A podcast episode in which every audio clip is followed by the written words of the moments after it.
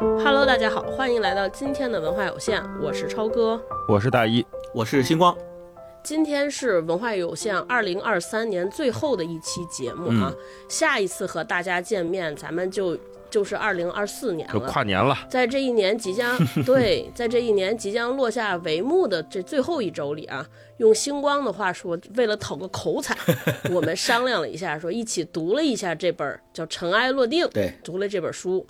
嗯，当年作家阿来在动笔写下这部作品的时候，是一九九四年。现在回想，对吧？可能马上已经过去小三十年了。然后在那之前，在写这部小说之前，他已经有将近四五年的时间没有写任何作品。嗯，在一次去省城开青年作家创作会的返程路上呢，他没有跟随大部队一起坐中巴车回家，而是沿着一条大渡河溯游而上，开始了一次长达七八百公里的徒步。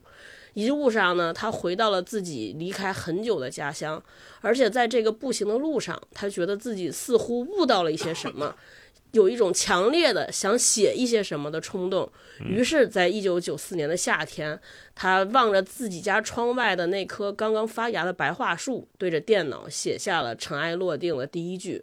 那一年，阿来三十五岁，跟我们仨的年龄差不多啊。这部小说写到三分之一的时候，他对他当时。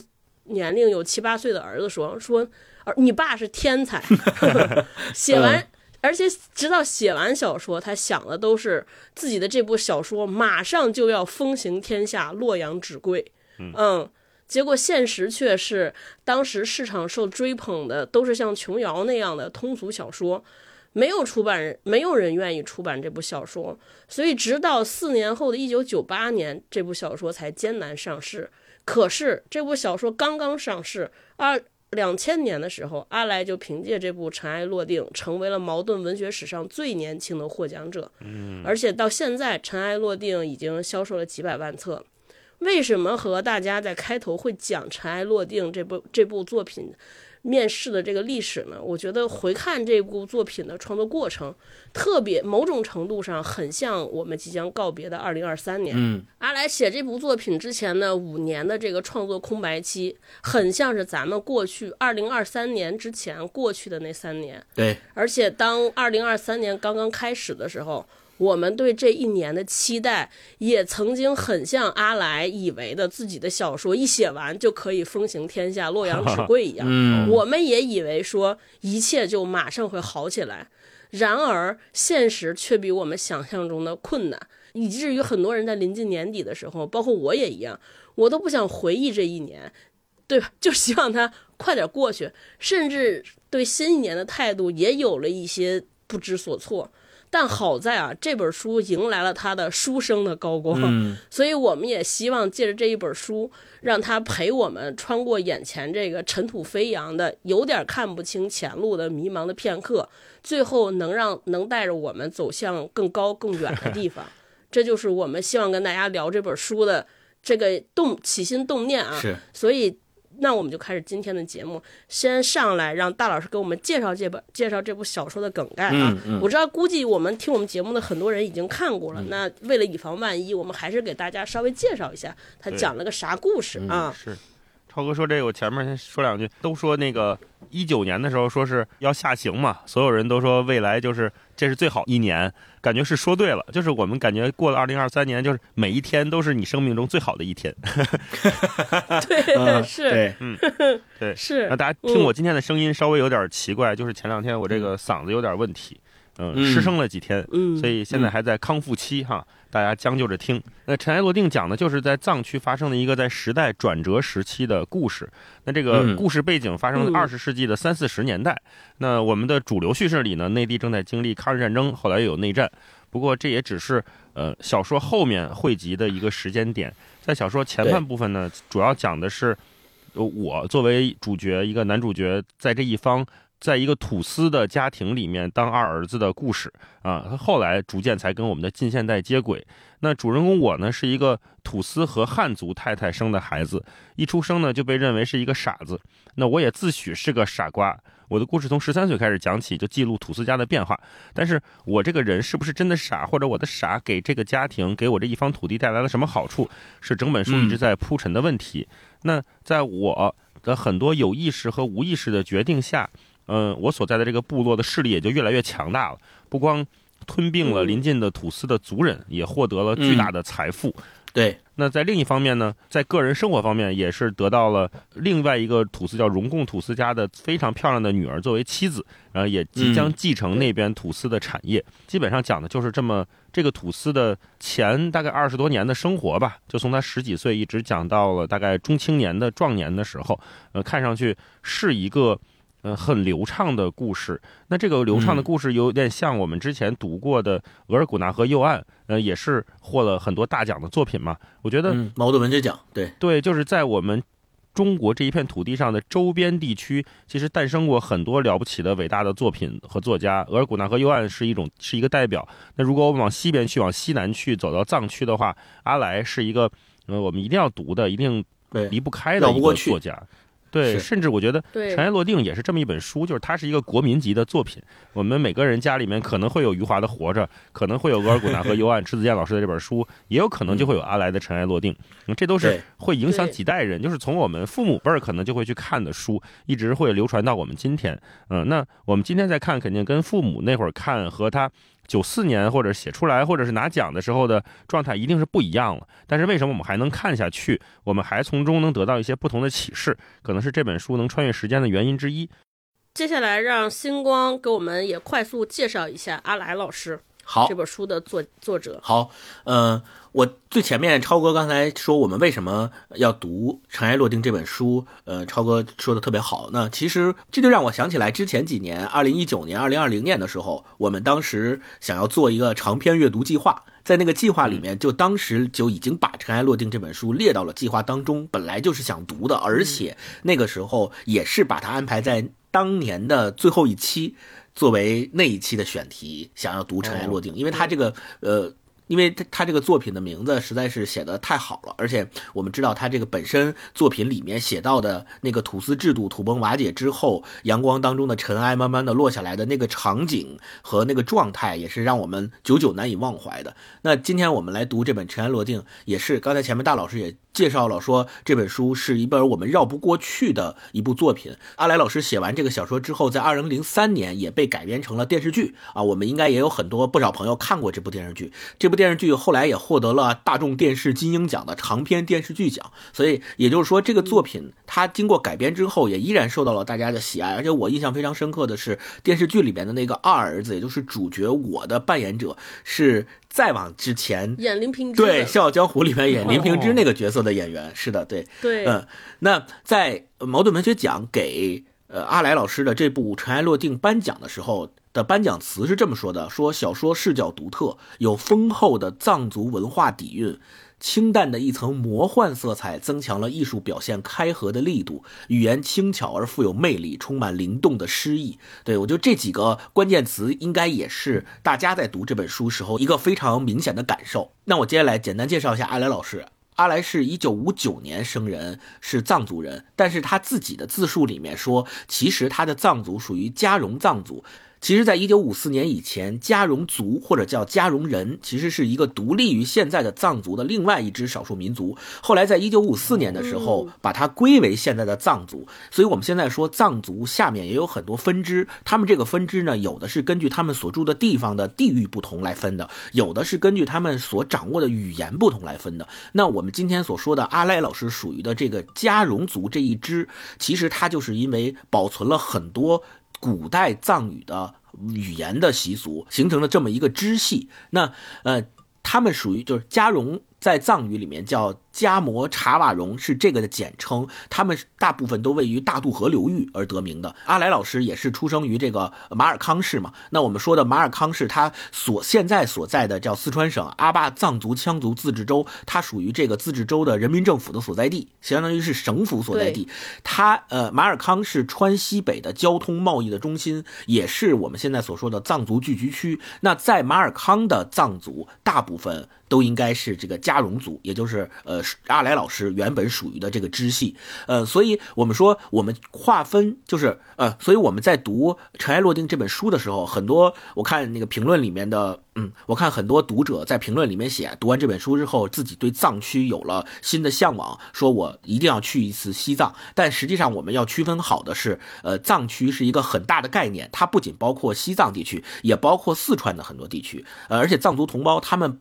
嗯，不是只在西藏地区生活，他们也在四川啊，在很多其他的呃省份也有，对，也有聚居。那我们说，如果你通过读《尘埃落定》这本书，对藏区或者说通过对呃阿来老师里面的故事的描写，对藏区有了一种非常向往的，但我们还是要区分开，就是《尘埃落定》里面所描写的那个土司制度，它的那个故事发生地实际上是在四川省，而不是在我们现在认为的这个西藏。阿来出生在马尔康，他的妈妈是藏族，他的父亲是回族。我们现在也把马尔康叫四土，这个四土啊，就跟我们今天读的这本书有关系。四土的意思就是四个土司统辖的地方。就马尔康原本名字叫四土，呃，阿来是毕业于马尔康师范学院，他在八二年的时候开始写诗，然后从八十年代中后期开始转向小说创作。他在一九九九年到两千零六年这七年间，曾经担任《成都科幻世界》杂志的主编和社长。这个跟我们对这个跟我们前面读到的那个科幻节目好像又联系起来了，因为我们知道我们喜欢科幻的人，尤其是中国的科幻迷，都知道《科幻世界》是一本在中国发行量非常大的专业做科幻的杂志，所以。阿来老师史上有一号的这么一位，是的，是的，所以阿来老师在那段期间内，他也曾经担任过这个杂志社的社长啊。那两千年的时候，他的这部《尘埃落定》就拿到了第五届的茅盾文学奖，他也是首位，除了刚才乔文超哥说的是最年轻的得主之外，也是首位的得奖的藏族作家啊。那呃，解放前我们前面说马尔康是刚才叫四土地区嘛，解放前马尔康这个地方有四个土司，这四个土司分别叫卓克基、梭摩、松冈和党坝。我在查资料的时候发现，很多人说阿来老师的这部《尘埃落定》里面，咱们讲到的这个土司家族叫麦奇土司嘛，麦奇土司的原型就是在马尔康的叫卓克基土司，在马尔康的卓克基土司就是阿来老师写这本书里面麦奇土司的原型啊。后来直到二零一五年，马尔康才撤县设市。那我们说，其实撤县设市是一个行政区域规划的一个操作，但是我们知道这个操作实际上是非常仰赖于这个地。方方的经济文化水平的提升的，就是我们国家规定一个地方，你为什么能够撤县设市，是除除了你要自己提出申请之外，要考察的主要是你这个地方的经济发展是不是达到了设市的标准。那我们说，其实马尔康县变成马尔康市是二零一五年才完成的，才完成的一个动作。那我们也就可以想见，其实这个地方相对来说应该是属于那种比较偏远，同时也是经济发展没有那么发达的一个地区。尘埃落定这部长篇小说之外。阿赖老师后来还写过《战队》《云中记》，还有中篇小说《蘑菇圈》，其实都算是他的代表作。但是我们大家最为熟知的，应该是我们今天读到的这部作品《尘埃落定》啊。这是阿来老师的一个简单的介绍。那除了这个之外，我还想再简单提一句，就是跟我们今天读这个小说特别有关联的，就是土司制度到底是一个什么东西？就我觉得这个有助于我们大家去了解这个小说的一个比较重要的背景。就土司，对，其实是中国元朝开始设置了一个。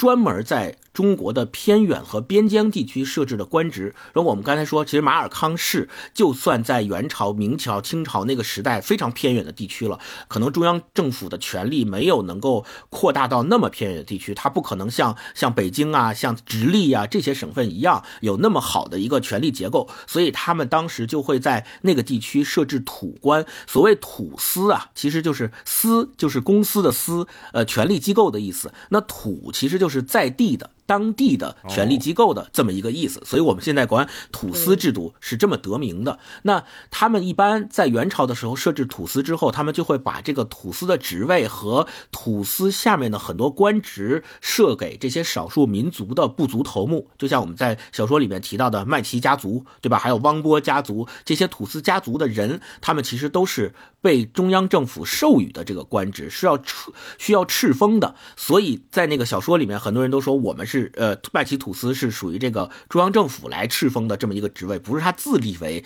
土司，自立是不行的啊。那很多在西方和中国的研究者都曾经有过研究，就是把中国那个时候的土司制度和美国的联邦政府当年对印第安保留地。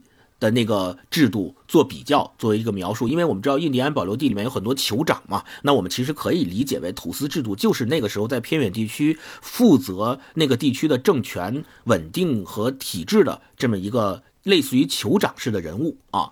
那后来呢，呃，土司制度在明朝、清朝也发生了一个比较大的改变，比如说我们在高中历史课本上都学过的有一个名词，专有名词叫改土归流，就是明。就是明朝和清朝开始派流官，就是经过科举的，可能不是土生土长的那个地方的官员去那个地方担任最高长官，不再任用那个地方的少数部族的头目作为土司制度的一个最高长官了。那通过改土归流之后，相当于大家可以理解为中央政府越来越对那个偏远地方的行政啊、财力呀、人人人力呀这些呃行政的权力有更多的掌控。他。其实做这个事情也是为了有更多的掌控，但是我们从这个事情的背后可以发现一个，呃，但是我们可以从这个背景里面发现一个原因，就是他为什么要做这个事情？实际上是因为那个地方少数民族和汉人聚居区，他们在一起生活的时候，一定会发生很多的矛盾，而且土司制度下面，我们在这个小说里面也能看到有很多腐朽的、堕落的、没有人性的很多很多落后的制度，导致了它有很多悲剧的发生。那这个时候，其实中央政府它。一是想那对那边加强管控，二是他希望派刘关过去以后，他能够更加的影响和保护在那个地方生存的汉人以及少数民族的那些人，所以这个是改土归流的一个背景。后来呢？到大家都知道，后来那个新中国成立以后，经过了我们国家的这个民族区自治制度之后，原本的现在的少数民族的聚居区就建立了民族自治地方的政府，然后原有的世袭的土司制度就被完全废除了。这个也是咱们今天读的这本小说最后结局，对吧？二二少爷，我那个大家都认为的傻子，最后说以后就没有土司制度了，相当于他说出了一个预言，就是新中国建立以后，他。他父亲可能就是最后一个麦奇吐司，对，那这个就是给大家介绍了一个关于吐司制度。我觉得，呃，大家知道了这个背景之后，可能有助于去读这本书呃的一些故事，就是它到底处于历史上的一个什么位置？那这个制度为什么到那个时候就会渐渐渐渐的消亡？对我觉得这个是比较有帮助的。超哥是是是，而且就是刚才接着星光讲的这个土司制度的由来啊，其实我们国家的这个在历史上土司制度的渊源特别早。就只是在元朝的时候，它成为了我们现在看到的这些，我们现在理解到的这种最发达的土司制度的那个完善的雏形，是在元朝开始形成。其实特别早，溯源的话，可能都能追溯到先秦的时期。然后在唐朝的时候，哦，对，隋唐的隋唐宋的时候开始不断变化，到元代的时候就正式形成。嗯，就是现在看，土司制度是一个。流传就是生命力特别旺盛的一个制度，可能这个我们看说中国的中央政权，比如说宋元明清，可能就几百年，但是你看一个土司家族的历史，可能都有几千年、上千年的历史。大家就说哇，这个制度是不是有什么特别好的地方，才让它在历史上能留存这么久？最后一看就是。最后一看，说特别简单，就是因为他们都是家族家族制的，而且还有各种家族和各种家族之间的通婚，所以就是家谱特乱。因为时代记载混乱，所以让它看起来显得时间特别长。我觉得也也特别有意思，这也是一个我们今天用这个角度来看尘埃落定的一个视角。这里边为什么大家就能理解为什么那个书记官记载历史的人那么重要？嗯嗯，对。而且我觉得这个也能让我们知道，说土司制度绵延了那么上千几百年，直到新中国建立之后，原有的这种世袭土司制度才被完全废除。那我们在读这本书的时候，我们也应该带着这样一个问题去读，就是为什么绵延这么久的一个制度，到那个时候会被废除？为什么二少爷发出了一个预言般？呃，为什么二少爷发出了一个预言说？土司制度，土司就要消失了，就要没有了。我觉得这个也是我们可以带着这个问题进入到这本书里面去读的。嗯。那我们介绍完这个书的相关背景之后，我们开始正式分享分享咱们仨读完这本书的阅读感受啊。嗯，第一个问题还是老样子，咱们先每个人说一下读完这本书的总体感受。我记得我以前有一个，我我之前在无聊斋咱们上次串台的时候，我就说，我说好小说其实是没办法用一句话来概括的。但是我今天就特别想挑战咱们，咱们咱们造一个句啊。假如说这是一部关于什么什么的小说啊，你这个关于什么什么，你你可能会。怎么填？我觉得这个不是说我我想给大家就解解解释一下，我们这个关于什么什么，它不是为了概括，只是说为了说明我们三个每个人从这个书里边读到什么样不同的感受，都是强调我们三个特别个人的视角啊，不是我们真的要给人这书盖棺定论。是，大老师你先来，你觉得这是你你从里边读到了什么？你站在你的角度，你看完你觉得这是一本关于啥的书？不能说这是一本关于西藏的书啊，关于藏族的书 啊。对，整本书对我来说都是关于权力的展示，就是它是一个关于权力的故事。如果是在给这个权力加一个形容词的话，我觉得是一个权力流动的故事。嗯，你看这里面有土司之间的权力的争夺，也有父子之间的，也有兄弟之间的，也有。呃，有的是为了继承王位，也有不同阶级之间的，有土司，有百姓，有奴隶，对吧？刚才新光也介绍了，这个土司制度下，其实他们是还有很森严的等级制的。然后，呃，还有一个很重要的部分，在这本书里面，就是这个男女关系。男女关系在里面有不同程度的拥有和支配。但是为什么说是权力的流动，说流动的权利呢？就是我看的时候，我会觉得有点奇怪，我会想很多情节啊，呃。如果我们用常理描述的话，它是挺残酷的，包括里面还有行刑人，对吧？它还有各种各样的说拔掉舌头什么的。可是我在读的时候，其实很少有那种特别血腥、残忍、暴力的感觉，我反而觉得他是一直在一种圆融的状态下在写这些事情。它不像我们看历史故事的那些杀伐果断带来的权力的故事，也不是用那种数字、用年份计量的历史课本，而是另外一种方式。我们看到权力在游走、在转移。我觉得这跟阿来的写作方式有关系。我看他在一些采访里面说，他其实一直在追求那种优优美的、有弹性的语言。那在茅盾文学奖的那个颁奖典礼上，他也说了一段话嘛。后面这个书里面也有，我引用一下。他说：“又听见了杜鹃的声音，悠长、遥远、宁静。”一九九四年五月，我坐在窗前，这就是星光刚才前面说那一段他写作的经历哈。对，面对着不远处山坡上的一片嫩绿的白桦林，听见了从林子里传来的杜鹃的啼鸣声。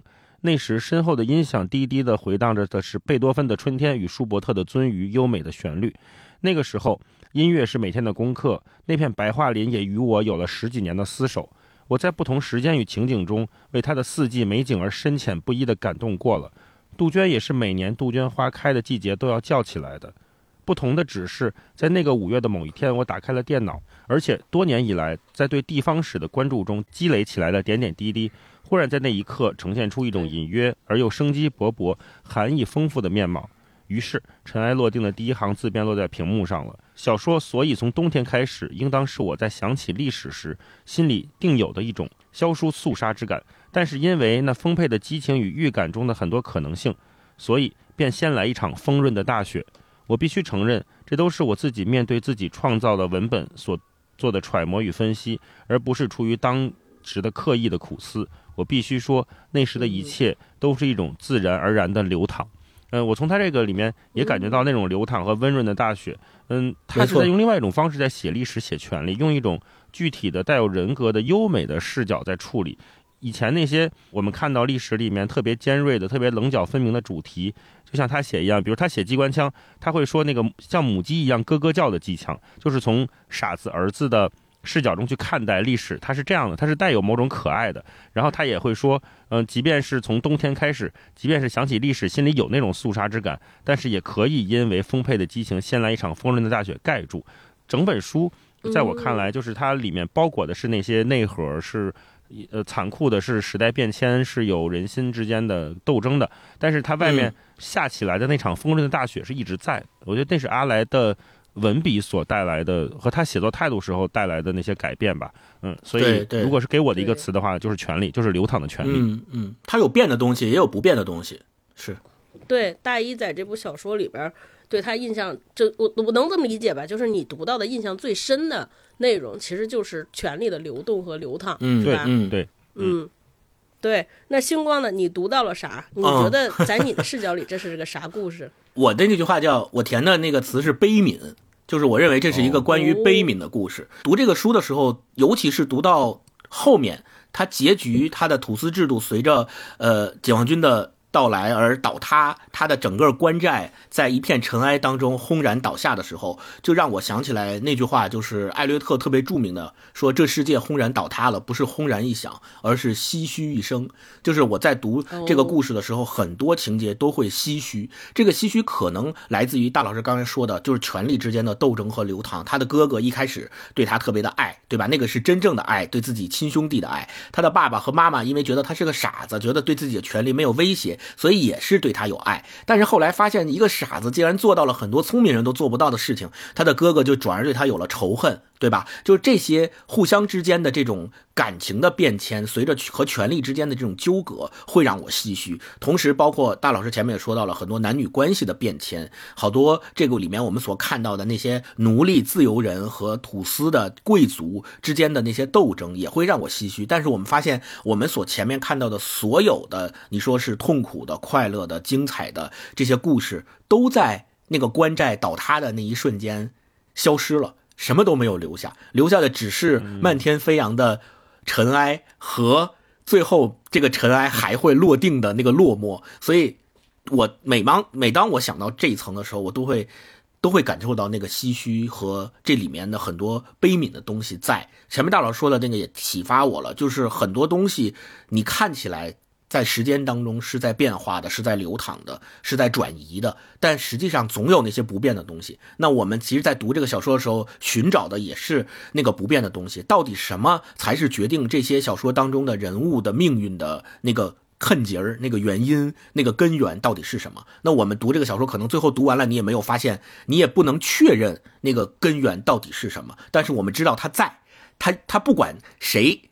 是这个小说里面的主角也好，配角也好，不管谁在这里面去演绎着他的故事，那个后面的东西永远都在。那个这个永远都在的矗立在那儿的东西，它永远比那个关寨更牢固，它也远比那个关寨倒塌之后落定下了的尘埃。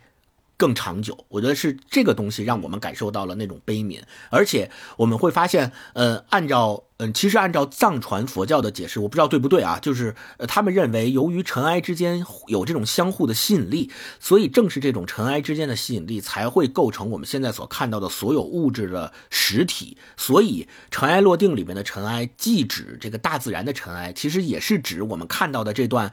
尘埃落定的故事，这段历史的尘埃，也指就是象征着生命的终结和土司制度的完结。所以，我们说，在历史的这种滚滚巨轮之下，在时间流逝的这种永恒之下，一切的东西，我们前面提到的，都会消散在历史的尘埃当中。剩下的，我们可能看最后看到的，只是倒下的关寨的那个废墟。但是，我们要想到，再过多少年，这个呃。这个小说里面的故事是三十多年，二少爷的生命长度嘛？那可能再过三十年，那个倒塌的关寨的废墟也不剩下什么了，我们可能也看不到了。那再过三百年呢？我们最后看能还能看到什么呢？可能连那个落定的尘埃我们都已经找不到了。但是我们知道这儿曾经有过一片废墟，这儿曾经有过那个落定的尘埃，在我觉得这是这个小说给我的一个最大的感受。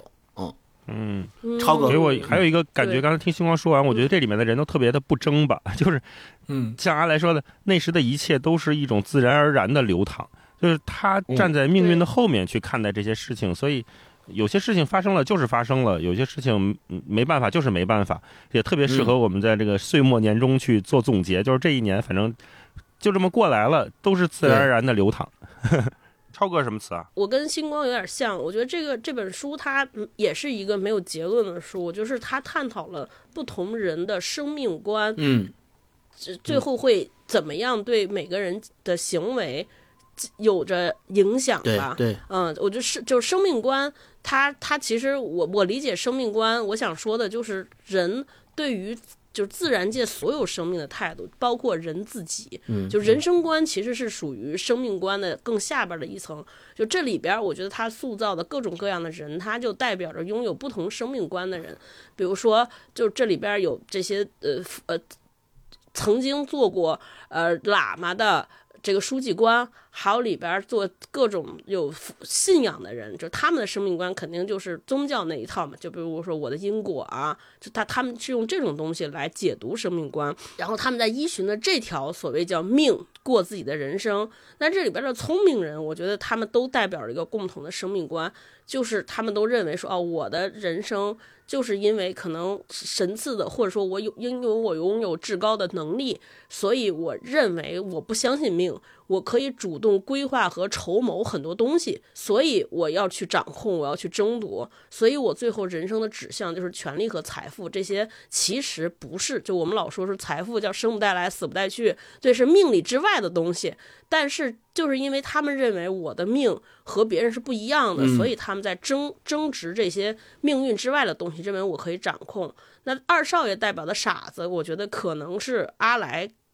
更接近于阿来在寻找那个真相，我觉得这里边有很多中国哲学里边的这些东西，就到底什么是命？比如中国哲学里边讲的什么正命啊、天命啊，对吧？二少爷身上就浓缩着很多中国哲学里边对于这个命这个词，比如说就我们老说是知天命、知天命，命这个词他的看待，你看二少爷可能是那种。不断在寻找、找寻、在感悟到底是什么命的人，所以你看他每天早上起床会问我：我是谁？我在哪儿？我觉得这就是在不断确认我内心当中，对他，他其实是一直在确认哦，命在哪里，或者我来感知我身上。应该承载什么样的命运？你看，最后尘埃落定那一刻，他自己悟了嘛？他说：“我可能就是一个，待会儿我们可以分享。”他说：“我可能就是在土崩制度、土司制度土崩瓦解之之上，被派来人世间走一走。对我是谁并不重要，我就是要经历这一切。我觉得这可能是对他人生的末端，对自己所谓所负天命的一个感慨。所以，我觉得这里边有很多大家所持，因为所持的生命观不同，所以。”这些人之间会有冲突，会有纷纷争，然后大家命运走向了不同各自的结局。然后我对刚才星光解释这个尘埃，就是我自己对于尘埃落定这个词的理解，我就比较浅薄的理解。我我我心中我认为它应该是尘埃定落，就它其实有一点宿命感的东西。就每个人可能每个人就是一个微尘。就可能你在某一段时间当中，因为是不知道的是什么原因，我升腾起来了。但只要是尘埃，你的结局必须必必定是走向落落下去的啊！所以我觉得他就给我们展示了一个过程，也展示了一个终局。当我们知道每个人终局命定的时候，OK，那最后就是那在这个过程中发生了什么？对。所以这就是我看整部小说，我经常读的读的，我觉得妈呀，就有有有时候会有那种宗教读在在读哲学，甚至在读宗教的这这种，就就一直在探讨人生的宿命。我觉得他我这里边所指那个宿命，倒不是说宿命论啊，你的人生不由自己决定。我觉得不是，他其实就是在探探讨这个命到底是由什么来定的。啊，我觉得就是在在讲这些观念之间的撕扯，这是我在书里读到的，所以我觉得这是一本第一，我觉得这是一本在我看来就是确实是一本在写人的书，这个人的打引号就很大啊，但探他探讨的可能就是大老师以前老说那，可能是一些永恒的问题，我们的命运到底从哪儿？我们到底能不能掌握住自己的命运，或者是我们能掌握自己命运中的哪一部分？啊，这是我来书里边看到的，对，然后。我第二个想跟你们聊一个话题，就是其实这本书里边有一个特别经典的形象，就是傻子二少爷，他其实也能算是个叫意象吧，对。然后这里边反复不停在出现这种对比，说哦，我是个傻子，在外人眼里我是所有人的傻子，可是我却干了很多聪明人看不了、干不了的事情，对。所以我在想，我我就想问问你们是怎么理解他在书里边这个傻子和聪明的？对，就是在书里边那个傻子和聪明。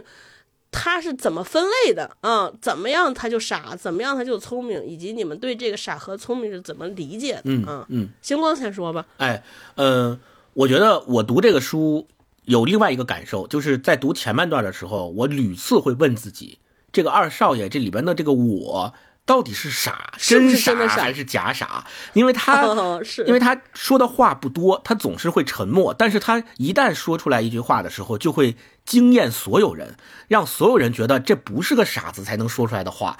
我也有这种感受，我觉得这，这这这么有智慧、这么有哲理的话。怎么可能是一个傻子说出来的呢？但是他的其他行为确实他又是个傻子。比如说，他每天早上起来都会问我在哪儿，我是谁。这种话就是这个问题，在正常人一眼看上去，那绝对是傻话。每天早上起来都问，每天早上起来都问，那那绝对不是一个聪明人或者是一个正常的人所能干出来的事儿。我我们就不会每天早上起来问这样的问题。但是我们再往里边想深一层，会发现这个问题和我们常说的那个人生所谓人生三灾问，其实是。一样的，对吧？我在哪儿？我是谁？我要去哪儿？他只是没有问第三个问题，但前两个问题他每天都在问。那相当于他其实背后所说到的这个傻，我认为更多的是一种大智若愚。就是你读到最后，你会发现他不是真的傻，因为他干出来的很多事情，真正的聪明人都没有能力做。那。前面超哥说了，其实傻子二少爷这个角色，阿来老师在小说当中他塑造这个角色就是要有一种象征意义。我觉得其实他象征的是第一。人生会有很多的困惑和茫然，在这就是他每天早上起来问那两个问题的原因。他问我在哪儿，我是谁？我们每一个人其实都有这样的时刻，只是我们没有表现在外在的具体行为上。我们不像他一样每天早上起来会问这两个问题，但是我们时时刻刻可能都会在心里被这两个问题纠缠，只是我们没有说出来而已。那我们如果要这么判断的话，是不是说在我们的内心深处，我们也像一个傻子一样？其实我觉得这个是阿来老师他写这个角色的一个象征意义在。另外，我们会发现，虽然在日常生活当中，二少爷处处显示出那种犯傻，他说那些话不懂人世间的很多俗物俗事，也不太懂这些功利上面的东西，并且好多事情都是顺从他的天性。包括这个角色跟书里面的很多女性角色之间的互动，也是顺从他的很多原始的一些天性。他也不太会去考虑说别人。心里是怎么想的？他也不太会去想我为什么要这么做，而只是说我想这样做，我就这样做了。非常的有一种，嗯，我看有很多读者也说像野兽一样的那种天性。他通常会去顺应这种天性。一旦他心的心理当中的那种欲望升腾起来的时候，他有时候是不管不顾的，他不太会去考虑别人。那但是我们说在许多方面，呃，他又表现出了常人所不具备的那种大智慧。所以我说他大智若愚是。那种我们通常意义上认为的傻子的表现，超越了功利的逻辑之后的结果，就是因为他的傻，才让他进入了大智若愚的境界。如果我们要用功利的、要用俗世的那种标准去评判他，那他绝对是个傻子。但是超越这个逻辑，再往上去看一层，那他就是大智若愚。我觉得是是这样的一个层次结构。另外，就我发现说，呃，傻子他还是。土司制度土崩瓦解和最终消亡的一个见证者，这个超哥前面也说到了，他其实就像是阿来笔下一个天赐的一个人物，派到了即将灭亡的土司制度的这么一个麦西土司家里来当他的二儿子，好像他的任务就是来通过他的眼睛和他的记录，通过他的自述，其实整本书都是二少爷的自述。我们有点像口述历史，就是后面的人采访他说你怎你的一生是什么样子的？他通过讲解自己一生的故事，通过自述来反映出那段呃土司制度消亡前的三十多年的历史。那我觉得这个其实恰恰证明了他就像是一个土司制度的。呃，见证者也像是预言家，其实也是毁灭者。就是当他来到这个世间，就意味着土司制度要土崩瓦解了。他其实不是最后一个麦西土司，他父亲才是最后一个麦西土司。但是他是见证了最后一个麦西土司的消亡。我觉得是这样的一个角色。然后第二点，我觉得正是因为他大智若愚，所以他很多事情不愿意跟别人争。比如说，他不跟他哥哥去争土司的位置。他从小就知道土司的位子未来是他哥哥的，不会是他的，所以他才能在小的时候跟他哥哥的关系非常好，并且在小的时候跟他父亲的关系也很好。他父亲不担心他从自己手中抢走权力，他哥哥也不担心他会未来是他的一个威胁，所以对他也好。这样的话就没有人能够伤害到他，也没有人能让他痛苦，也没有人愿意伤害他。谁愿意去跟一个傻子斤斤计较呢？对吧？如果我认为我是一个聪明人的话，所以从这一点上来看，就让我想起来那个。特别像那就你们两个前面说读这本书很像读哲学书，其实我觉得阿来他塑造这个角色的形象的哲学思考更贴近于中国的道家。就老子他经常说这种话，就什么不争，故天下莫能与之争。就这个傻子形象，就是他很多事情他不争，所以没有人能够争得过他。就是这个可能反映出来的是道家的一种那个哲学思维啊。另外，最后我觉得跟傻相对应的一个特质一定是聪明。那我们说，我们怎么去评判二少爷到底是真傻还是假傻？那我们就看他身边那些聪明人的结局到底是什么。我们看到的，对吧？哥哥、父亲那些认为自己是聪明人的人。其实都是聪明反被聪明误，就是小聪明，在傻子的这种预言者、毁灭者和见证者这这个身份前，这些人的聪明都是小聪明。他爸爸还在为说，我到底要传不传位给他哥哥，传不传位给他，我的权利会不会丢失？天天睡不着觉的时候，傻子已经说出来了，你就是最后一个麦奇吐司，你给不给我吐司的位置不重要，因为以后吐司全部都会消失，全部都没了，就没有意义了嘛。所以在这种。如此就是呃，在这种预言者能力面前，其实任何那些聪明人所依据的那些聪明都是小聪明。我觉得这个是呃，我们去看这个《尘埃落定》里面最重要的这个主角的人物形象的一个非常重要的视角。那我在这儿我还想最后说，就是阿来他曾经有过一段自序，就他自己讲他为什么要在《尘埃落定》里面写这样一个主角，把这个主角设置成一个傻子。他说他用。吐司傻儿子的眼光作为小说叙述的角度，并且拿它来作为关照世界的一个标尺，其实是因为他觉得这种自述的、呃口述的历史、口头文学，它不可能像编年史那样有序，更不是对官方价值观亦步亦趋的阐释。它所体现的东西，简单点说，就是一切都那么近，但一切又都那么远。就一个人的记忆，就是整个部族的记忆。那傻子的这些记忆是一些可以随意放置的细节完整的时间碎片。那我们我记得咱们三个人之前去那个西藏玩的时候，我不知道你们看没看过那个庙里面的那些壁画，就是阿来也在这个这段话里面说到了，他说你只要去看看藏传佛教寺院里的壁画，立刻就明白了，所有的东西都在一个平面上，没有透视，对，就没有时间的纵深感与秩序感。昨天发生的事情仿佛就是万年以前发生的，万年以前的东西可能还在今天，所以哪怕是刚刚发生的事情，只要用了民间的故事方式，它的传奇性就产生了。我觉得这个也是阿来老师他在《尘埃落定》里面塑造傻子的这样一个形象的用意所在。啊，嗯嗯，大老师呢？大老师对这个问题怎么看？就是你觉得这些聪明和傻在书里到底有什么区别？嗯，对。这个聪明和傻，首先是特别东方的一种表达方式。星光说的那个大智若愚，应该是整部书的一个基石。就是这个傻子，他是他一定是看透了某些，不在乎某些常人所不在乎的。他是因为不正常，所以被大家认为为傻。嗯，大家其实是一种是在排除法认定他是傻的。对，就是他和大家不一样，所以大家认为是傻，因为他们觉得自己是聪明的。对对，我们广义的说一个人是聪明还是还是傻，其实有好几个不同的语境，有比较东方的，也比较西方的。那说比较西方的，比如智力测验就是一个统一标准，对吧？但是但也是一个非常有限的维度。那在尘埃落定里，显然不是。这个二儿子不是经过这样的测试才得出来的结论。我记得我小时候也做过那种智力测验，我不知道你们做没做过，都是爸妈带着孩子去测。那孩子对这些东西其实是没有感知的，甚至我现在觉得他有点可怕，就他有点像命运决定论，就是你智商测出来高还行，但是万一你这个题你这个卷子没答好。对，因为我记得那些题好像也不是学校里考试的那些数学、物理题，好像都是挺抽象的，什么考图形啊，还是什么记忆空间这些那些的逻辑。嗯，对，而且我记得我当时测的时候，也并不是在什么专业机构里，就是一个阿姨从哪儿来弄来一套卷子，拿来让我做。对，然后做完了说多少分，你智商就是多少。然后我测出来那个结果真的还不高，就不说那些小天才了，什么神童都什么，我们记得说智商一百以上，什么一百二，那会儿我记得我也就是个八九十分。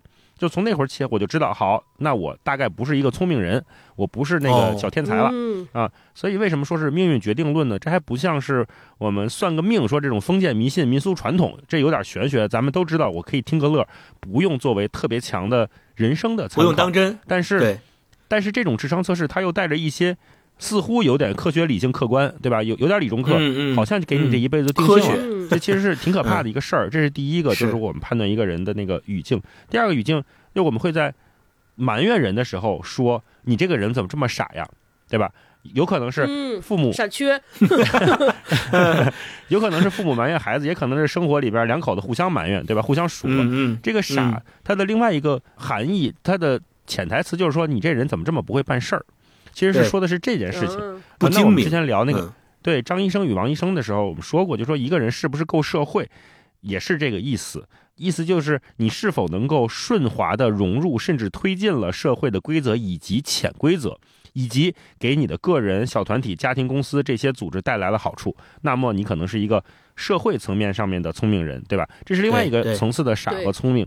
就如果你会办事儿、懂社会，那你在这个语境里面会被认为是聪明的，是会办事儿的，会成为别人家的孩子，成为领导夸奖的同事。这也可能是我们所谓的在这个东亚社会里边的一个普遍问题，就是在小系统里面，我们会倾向一定要有一个聪明人。要成为一个不那么傻的人，会办事的人，但是在整个的大社会、大系统里面，我们又要显得人畜无害一些。就是你你在 家里面，你在父母的口中，父母是希望你走入社会，你是一个你聪明点行不行？你怎么这么傻？就你会落这样的埋怨。但是我们在整个大系统里面，又希望显得人畜无害，显得不那么灵光，又要大智若愚起来。大智若愚起来是现在很多人。想让自己显得聪明的一种方式，但是我们说《成言逻辑》里面的傻子，他不是为了大智若愚而为了显得聪明而大智若愚的，他就是个大智若愚本人。嗯嗯嗯。所以你在大范围里面，如果你被公认成了一个聪明的人，那也就意味着你可能会有更多的社会资产，有更多的隐性的资源。比如你特别会办事儿，对吧？你对领导来说，那就是个好员工，是个领导的开心果。那在你和领导的这个小系统里面，你是受欢迎的。那你在家庭的这个小系统里面，是给小家庭里带来更多福利的角色。也许年底奖金别人发一个月，你多发一个月，对吧？那领导可能有吃不完的月饼，多给你两盒。这都是聪明人可以给小系统带来的福利。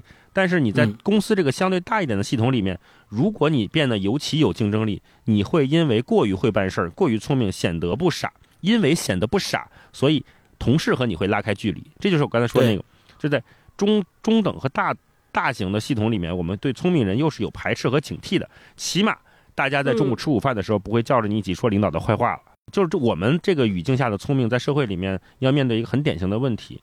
第三个判断维度就是看一个人是不是聪明，是不是傻，也确实是有一些社会共识的，这就是更难主观和衡量了。大概有一个范围，其实我还查了一下，一般会有五个判断标准来给自己打分儿，就五个判判断标准，我们可以一人二十，就是每一项二十分给自己打一打，就是你能给自己打几分。第一个能力就是普遍意义上的就是沟通能力，这个沟通不光是说，不光是表达，就是你这个人说话别人爱不爱听，这是一个事儿。这个其实背后能力包括的是你能不能准确的表达自己的想法，其他需求。对，以及能不能有效的倾听别人的观点，做出双方有效的沟通，这第一个是沟通能力。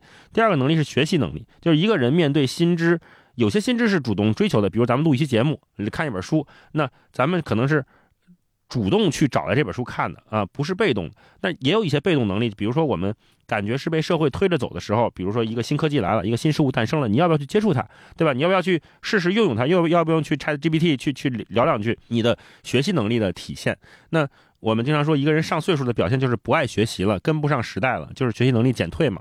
第三个能力是解决问题的能力，就是看一个人的创造力和灵活性。就是当一个问题出现了，这个人是用什么样的态度在面对它，以及有没有能力和意愿去解决它，这也是一个评判的标准。嗯，第四个是社交智慧，就看一个人在社交场合的表现。能看出来他对他人的情感的理解和处理人际关系的能力，到底擅不擅长和他人建立好良好的关系？我觉得这个也挺有意思的，就是看到这个标准会觉得，哇，那是不是只有外向的人才有社交智慧？其实也不是，就是很多外向的人他也会有那个我们现在说叫社交恐怖分子，会给别人的社交带来压力。这就是说，这个人他有侵略性，也不是一个聪明的表现。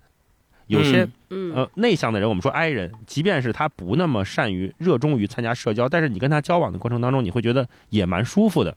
对，或者我们说中国传统那一套叫“君子之交淡如水”嘛，对，这种水的流淌，也是这些 I 人可以给你带来的一些社交上的体验。这也是会说这个人还蛮聪明的。最后第五点就是情商，这都很好理解。所以你看这五个方面，沟通。学习、问题解决能力、社交还有情商，就是如果每个满分二十二十分的话，我们大概会给自己打出一个你是不是广义的聪明的还是傻的这个状态。但是我们今天说的尘埃落定里面的所有的聪明和傻的判断标准都不在这些评价标准里面。对，没错。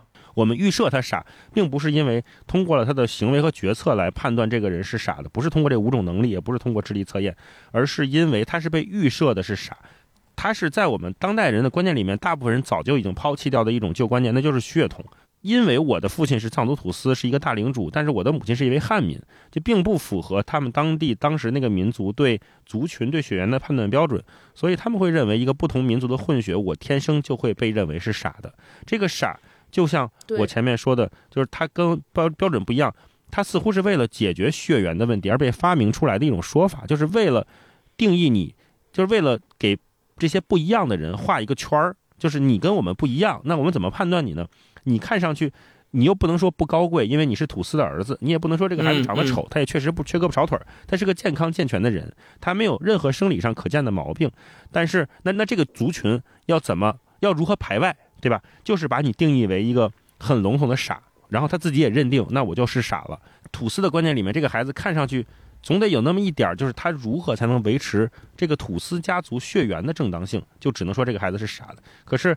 他是真的是傻吗？那如果他真的傻，他怎么能做到借刀杀人呢？怎么可能娶到最美的妻子呢？怎么可能让这个有世仇的杀手手下留情呢？怎么可能让自己的这一方领地成为当地最富有的地方呢？他这个傻到底代表的，其实是在几次决定重要决定的过程当中，我们能看到他除了出身的问题之外，他做决定的逻辑和传统人们就传统那些人其他人的思维方式不一样。所有人都开始种罂粟的时候，追求那个短暂财富的时候，他会想说：“那我要种粮食。”所有人都开始要建筑堡垒的时候，他决定要搭个市场。这不就改革开放嘛，对吧？就不再闭关锁国了嘛。那再退后一步，他所谓的傻，也只是少部分人给他的定义。我们从如今从读者的视角来看，他其实是那个先进经验的代表人物。就所有的新想法、新机会出现的时候，都是一样。就是首先就是。看不懂，瞧不起，最后就追不上。嗯，老土司其实是看不懂一个傻子为什么不种罂粟而种粮食的。是对，对他们也瞧不起他为什么不去跟人家硬刚？就他哥哥肯定是瞧不起你，你为什么不去带兵打仗，而是把边界开放出来让人家来，对吧？当自己的族人没东西吃、没银子花的时候，一切都晚了，也都追不上这个傻子的进度了。就像这本书里面写的，就是人们都知道了我傻子，在这个词短短的时间里被我赋予了新的广泛的意义。现在因为我。这个词和命运啦、福气啦、天意啦这些词变成了同样的意思，就他通过一个人的能力、一个人的做法扭转了这个词的语汇，这其实是做了一个特别牛的事情。我第一次读这部小说里边“聪明和傻”的时候，我脑海中一下联想到，就是我们以前看的冯小刚导演那部电影《大腕儿》里边有一个镜头，我不知道大家有没有印象，就是葛优在和。呃，那个女主角两个人在对话，然后他扔了一块石头，说：“你看人和人的境界差别是什么？这是他扔块石头走得很近，说这是你啊，然后再扔的稍微远点，说这是我，嗯，然后最后把石头扔远，说你看这是佛，佛看无限远。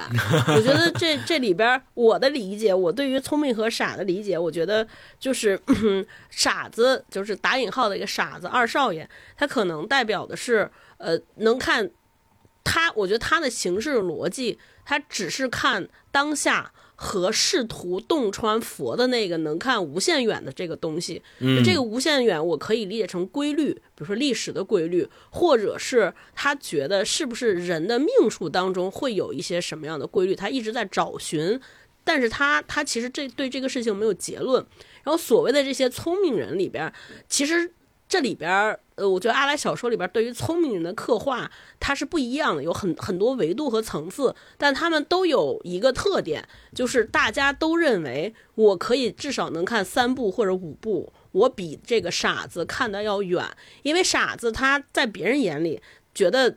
这些聪明人，他们觉得傻子好像只是凭当下的感受来做判断。嗯，那这些是这些聪明人，他做做做很多形式和判断的依据，他老觉得他好像洞穿了一些什么，掌握了一些什么。这个洞穿和掌握，我觉得大的可能是在在讲洞穿和掌握了一些规矩或者规律。嗯，小的东西，他觉得他可能掌握了我们所谓叫察言观色，或者叫。所谓叫我们自己老说的那个词儿叫人情世故啊，嗯嗯，对我我掌握了这些，就我们经常会就就沿着大老师说那个话说，我们怎么来判断这个人是社交里边的聪明人？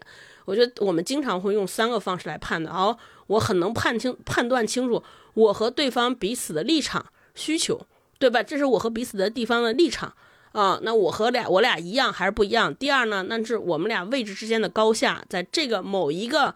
关系里边谁是上位者，谁是下位者？最后是我和他的亲疏远近，我和他的我和他的距离。就大家就所谓，这就是一种所谓叫聪明人判断自己行为的这么一个东西。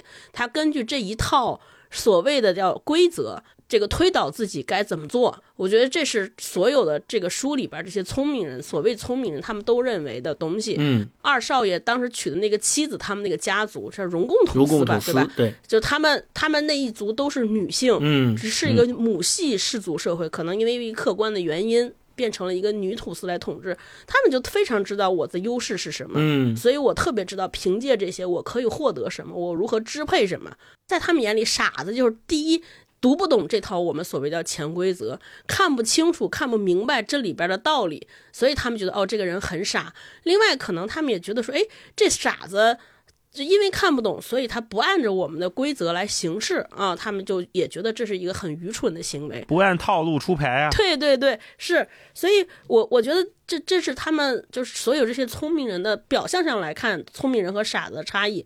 但是这些聪明人之间，我刚说我他们内部又分很多派系。最前面讲，我觉得这是讲了一个就生命观的事儿。这里边我觉得大少爷他们属于一个派，就大少爷和二少爷娶的这个媳妇儿，他们都属于一派的。就属于叫所谓叫宿命派啊，我的命运已经如此了，所以就是我已经知道大少爷觉得我肯定是土司的继承者，对吧？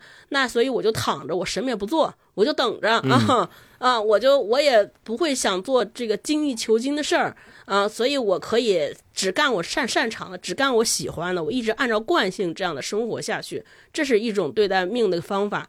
哦，还有一些是老派的，就更强势的土司，比如说那个荣贡土司的母亲，包括还有这个里边塑造的汪波土司，还有包括这麦奇土司，就是二少爷的父亲。我觉得他们是更强硬的，他们就认为我可以逆天改命。比如麦琪吐司就认为说，你看那些我我知道我的王位要继承，那不行，我希望我成为最后一个吐司，永远牢牢掌握在我手里，永远活着啊。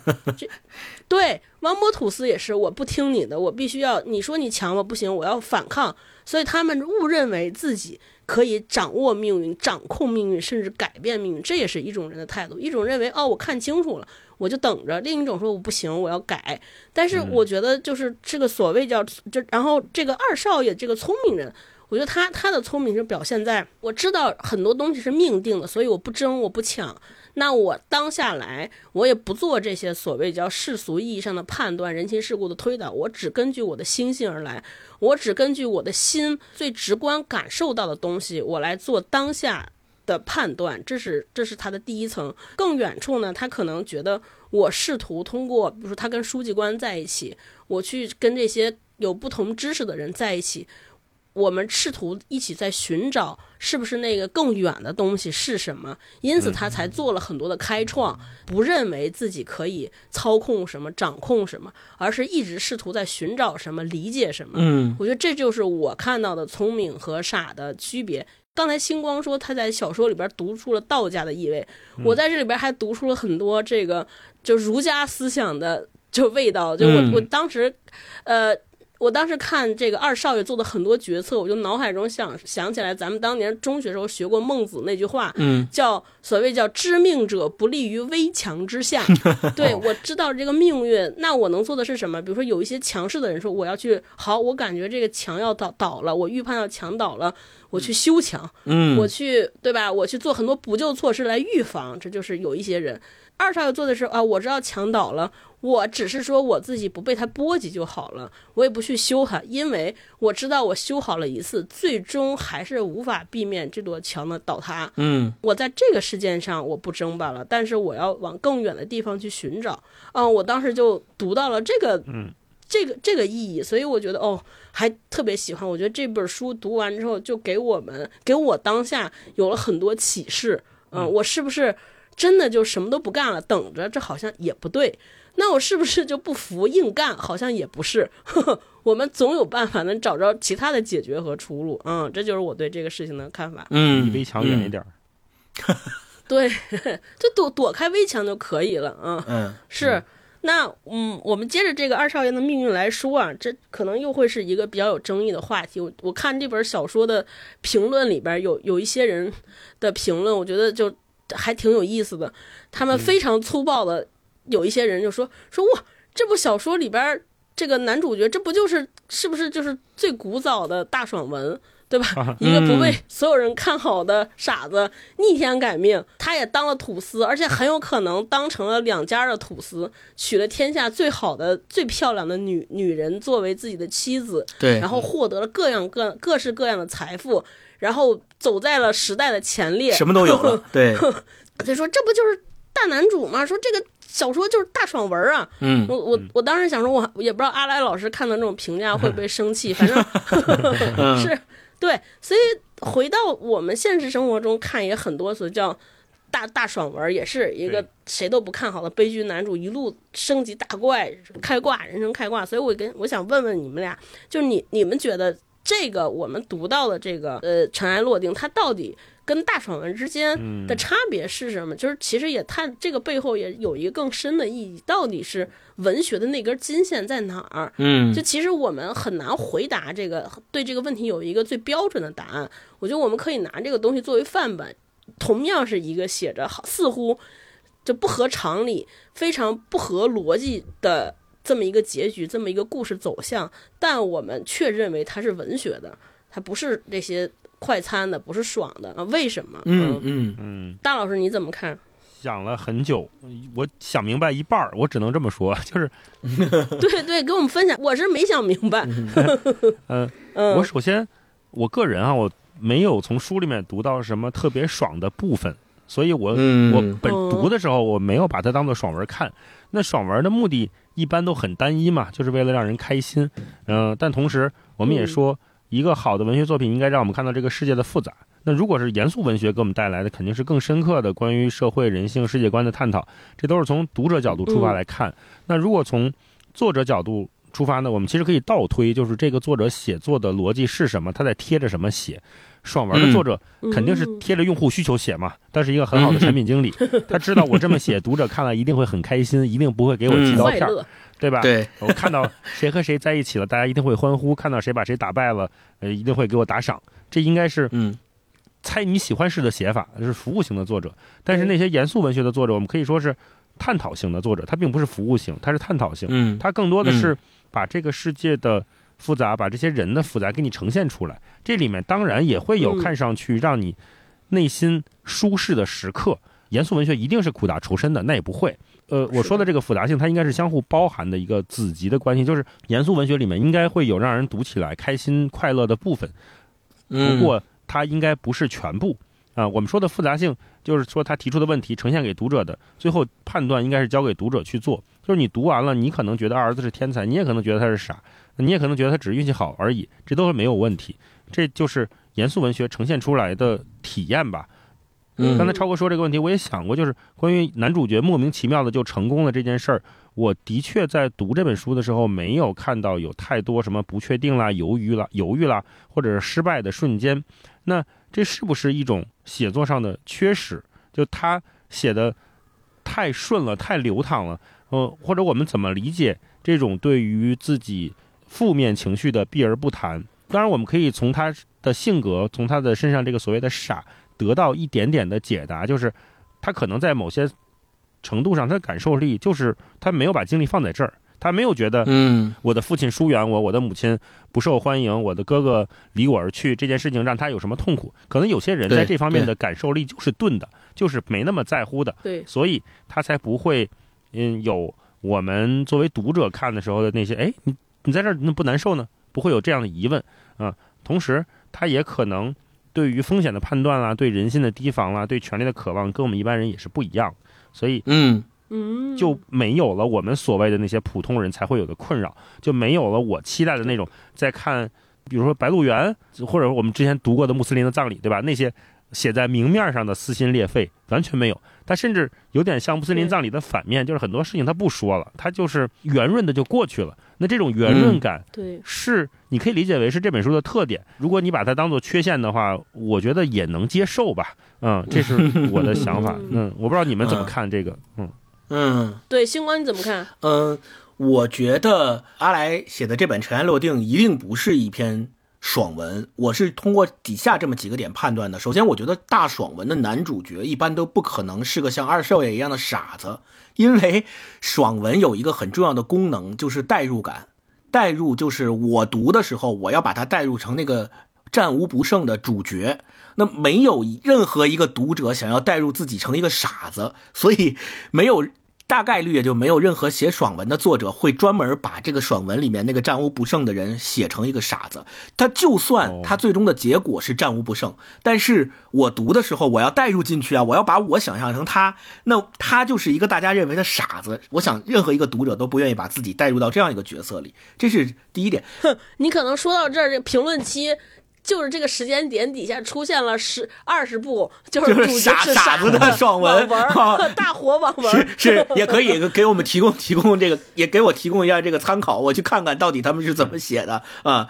第二点就是我觉得爽文的一个特别重要的逻辑就是它不存在任何限制，也就是上限，就它的任何限制和上限都可以随着主角一路开挂被突破掉。或者说，那个爽文里面的限制就是专门用来给主角突破来用的，所以 我觉得这个可能是他的一个 非常重要的逻辑。但是我们说的文学，咱们说好的文学是一定有限制的，而且谁越能把这个限制写的丰富，谁越能把这个限制的丰富的层次和复杂度写出来，它就越是好的文学。就尘埃落定，我说尘埃落定它是文学，不是爽文，就是因为它里面有很多限制。就比如说，我举个例子，如果它里边没有这些限制的话，那这傻子早就是最后一个吐司了。他都受到人民那样的爱戴了，被人抬着像洪水一般的那个，就被那些底下的奴隶们像洪水一般的抬到那个稻田里去了，都被这样拥护了。他的父亲，他还用假逊位吗？那任何一个人，聪明人像他父亲一样的，早早逊位了，为了保保住自己的命，对吧？那如果没有限限制的话，那个傻子二少爷会让。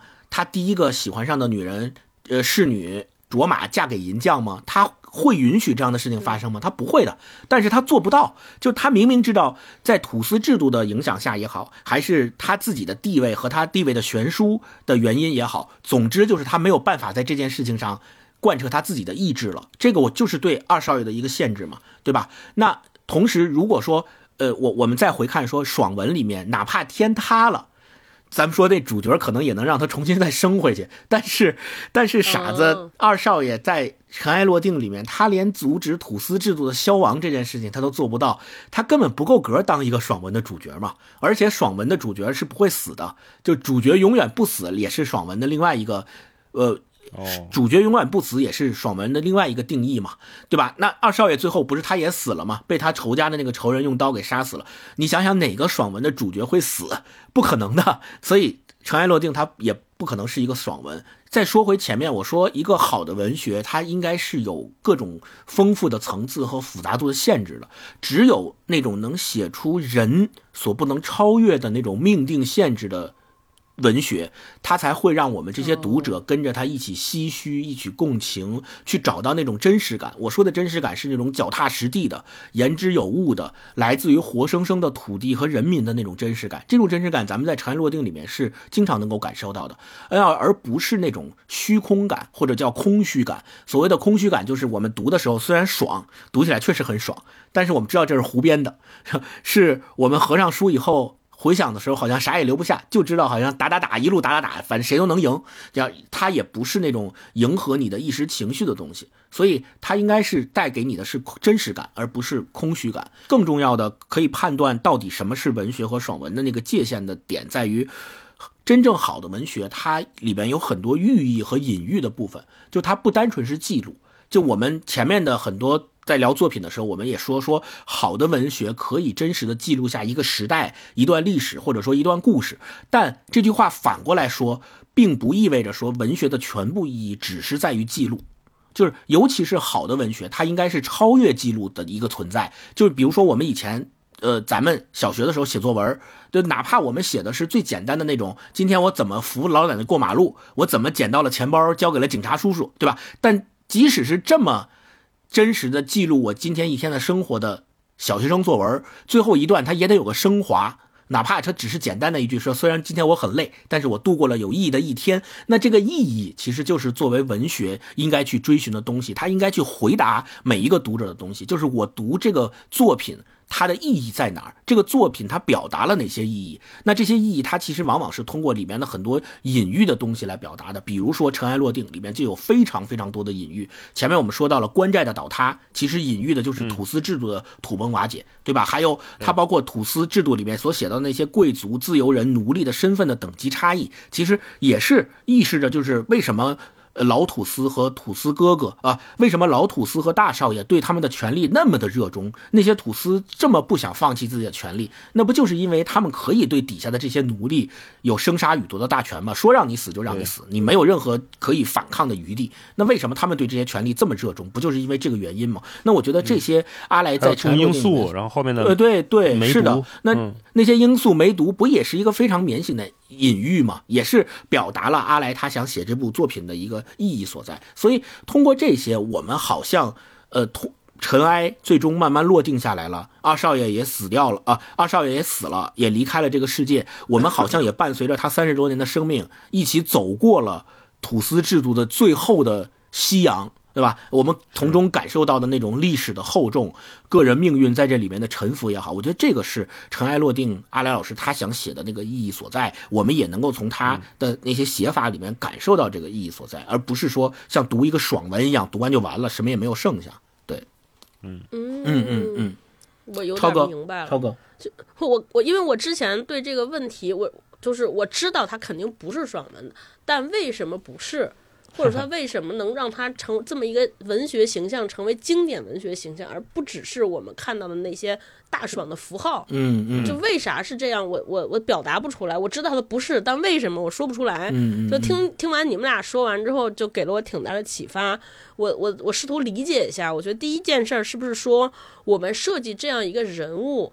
这么样写，他到底是为了什么？可能那些所谓我们被规定为爽文的人，他可能是为了迎合我们的情绪，嗯，对吧？对，就是为了制造这这么一个让大家能在他身上投射到自己情绪，甚至是发泄自己情绪的这么一个人物，而目的很单纯，是是，对吧？目的非常单纯，是的，是的。但但但其实就是这个阿来在。在在尘埃落定里边，这个傻子或者他人生的这个顺遂，他其实并不是为了体现这个人，而是用他的生命来反衬很多东西，对吧？站到我的感受来解读，我甚至觉得他可能是为了很多讽刺，就是讽刺命运的这种唏嘘和捉弄。说这些所谓的要聪明人，你就有点像《红楼梦》，说你方唱罢我来登场，各种汲汲营营的算计。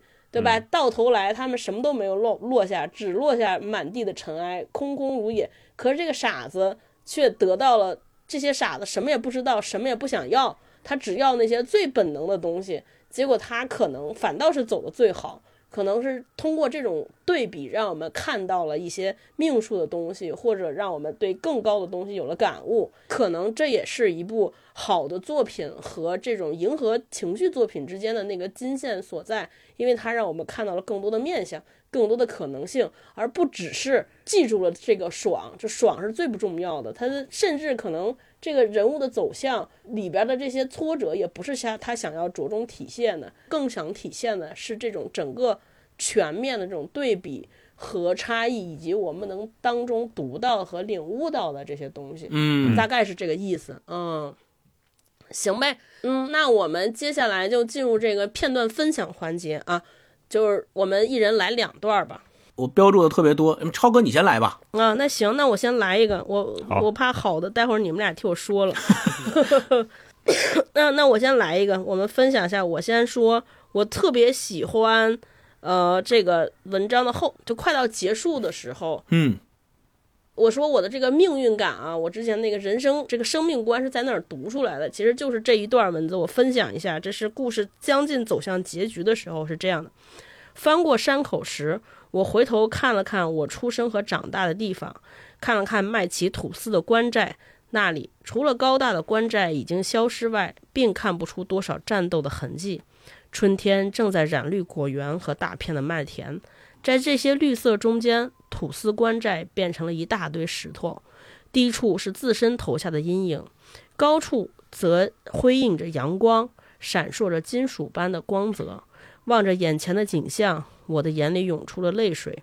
一小股旋风从石头堆里拔身而起，带了许多的尘埃，在废墟上旋转，在土司们统治的河谷，在天气晴朗、阳光强烈的正午，处处都可以遇到这种陡然而起的小小旋风，裹挟着尘埃和枯枝败叶在晴空下舞蹈。今天，我认为那是麦奇吐司和太太的灵魂要上天了。旋风越旋越高，最后在很高的地方炸开了。看不见的东西上到了天界，看得见的是尘埃，又从半空里跌落下来，罩住了那些累累的乱石。但尘埃毕竟是尘埃，最后还是重新落进了石头缝里，只剩下寂静的阳光在废墟上闪烁了。嗯，我来分享这段，我觉得就是一个挺点题的这么一个段落吧。就每个人，就吐司太太和吐司两个人前半生的荣耀，那些辉煌，就宛如在尘埃暂时起来的那一刹一小刹那的旋转，但最后大家都还得回到石头缝里，因为你就是尘埃。对对。那星光来一段。呃，前面最开始他们麦奇吐司家，因为黄特派员从中原带来了罂粟花的种子，所以他们就开始种罂粟，然后发了大财。发了大财以后呢，好多其他的吐司就眼红嘛，所以就想来土麦奇吐司家要他们的这个种子，然后麦奇吐司就囤积居奇，就不给他们嘛，他们就这些吐司就没有办法，呃，也。这些土司就没有正当的办法来拿到这个罂粟花的种子，所以开始想了很多其他的手段，比如说派人来偷啊，甚至于发动战争来抢啊。后面那个罂粟花战争不也是因为这个罂粟花才打起来的战争吗？那在罂粟花战争打起来之前，汪波土司专门派了一个下人，然后来到他们家来偷种子。偷种子之后呢，呃，后来被麦奇土司家的人发现了，就把那个人给杀掉了。杀掉了以后，把他的。头还给了汪波土司，但是汪波土司就因为他，汪波土司就因为这件事情，最终拿到了罂粟花的种子。他是怎么拿到的呢？就是他派这些下人来偷的时候，就让这些下人把种子塞在了他们的耳朵里，所以他们把他杀了之后，把头还给汪波土司。他们那些那个罂粟花，汪波土司就从那个被送回来的下人的头里面取出了这个罂粟花的种子，所以他也有了这个种罂粟花的能力。然后这关于这个头啊，后来在。呃，我想想怎么说。呃，关于他们，关于他下人的这个头啊，后来二少爷在王博土司家的那个领地的地里面挖出来了，他们那个下人的被送回去的头，就发现了那个王博土司以之前的那个阴谋。回来之后，他们就讨论这个头嘛，在这个第十六节耳朵开花这一节里面，他就写到有这么一段，说汪波用这种耳朵开花的方式来纪念他的英雄，就是汪博土司派出来的那些死掉的下人。我们取消了计划中的北方之行，快马加鞭回到了关寨。在路上，我和管家都说，这消息肯定会叫他们大吃一惊。但是他们，特别是哥哥，吃惊的程度还是超过了我们的想象。这个聪明人从座位上跳起来，叫道：“怎么可能？死人的耳朵里开出了花儿？”在此之前，他对我非常友好。换句话说，土司家的弟兄之间，从没有哪个哥哥对弟弟这么好过。但这回不一样了。他对我竖起表示轻蔑的那根指头，你一个傻子知道什么？接着，我的兄长又冲到管家面前叫道：“我看你们是做了噩梦吧？”我真有点可怜哥哥，他是天下最聪明的人，他的弱点是特别怕自己偶尔表现的不够聪明。平常他对什么事儿都显出漫不经心的样子，那并不表明他对什么事儿都满不在乎，那是他在表现他的聪明，毫不用心也能把所有事情搞得清清楚楚、妥妥帖帖。对，我就分享这一段。这一段就是咱们前面所讨论的那个傻子到底是不是真傻，他和聪明人之间的那个对比。你看，自认为自己聪明的人，就是他觉得自己聪明，所以他有一个弱点，就是特别怕自己表现的不够聪明。那他唯一的一个目的和生活当中唯一的指导他行为的一个准则，就是我不能让别人看出我不聪明，所以我要，我要毫不用心的告诉大家，你看我毫不用心，毫不费力。不通过努力，我就能把所有事情都搞得这么清楚、这么妥帖。但是恰恰就是因为这样的行为，让别人认为你是个傻子。因为在事实面前，你说的话是错的呀。后来他们把那个包袱打开，发现那个死人头里面确实耳朵里面就长出花来了嘛？那证明他哥哥为了表现自己聪明而做出来的这些种种的行为和语言，反向的证明了他哥哥才是这件事情上最大的傻瓜。而且后面不只是这件事情，后面好多事情他哥都是这么表现的。于是渐渐渐渐的，他哥在他爸爸的心里面反而地位没有二少爷高了，反而他爸爸认为二少爷好像才是一个真正值得。继承他土司位置的人，当然后面也是因为他爸爸觉得他这两个儿子都不行，都不愿意把权力分给他这两个儿子，也发生了很多其他的事情，包括假装逊位啊。后来最终的结果是他哥哥的死，反而让他爸爸重焕青春。这我觉得就是咱们那句话说，权力是男人的春药，就就是他 对他爸爸就是因为说，哎，我我我这俩儿子都这么厉害，我是不是真的？没有办法再继续当土司了，结果没想到他哥哥被仇人杀了，一下子他爸爸简直就是又相当于重重新活了一遍，觉得我又满血复活了，哎，我又可以了，我又好了，我又行了。这个我觉得那一段也是让我印象非常深刻的一段。是他的生是建立在儿子的死的基础上。是的，是的，嗯，是是是。大老师，我分享一段现实隐喻还挺强的，他是介绍他们这里的土司家族的这个规则吧，给大给大家讲。顺着河谷远望，就可以看到那些河谷和山间一个又一个寨子。他们依靠耕种和畜牧为生。每个寨子都有一个级别不同的头人，头人们统辖寨子。我们土司家在节制头人，那些头人节制的人就称之为百姓。这是一个人数众多的阶层，可又是一种骨头的人。这个骨头就是阶层哈。这个阶层的人有的可能升迁，使自己的骨头因为贵族的血液充溢而变得沉重。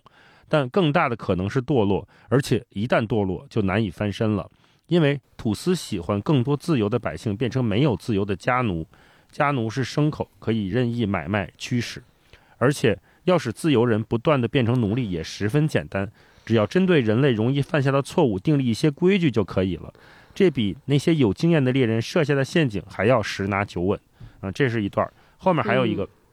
后来有写书的人说，土司们没有法律。是的，我们并不把这一切写在纸上，但它是一种规矩，不用书写也也是能铭心刻骨的，而且比如今许多写在纸上的东西还有效力。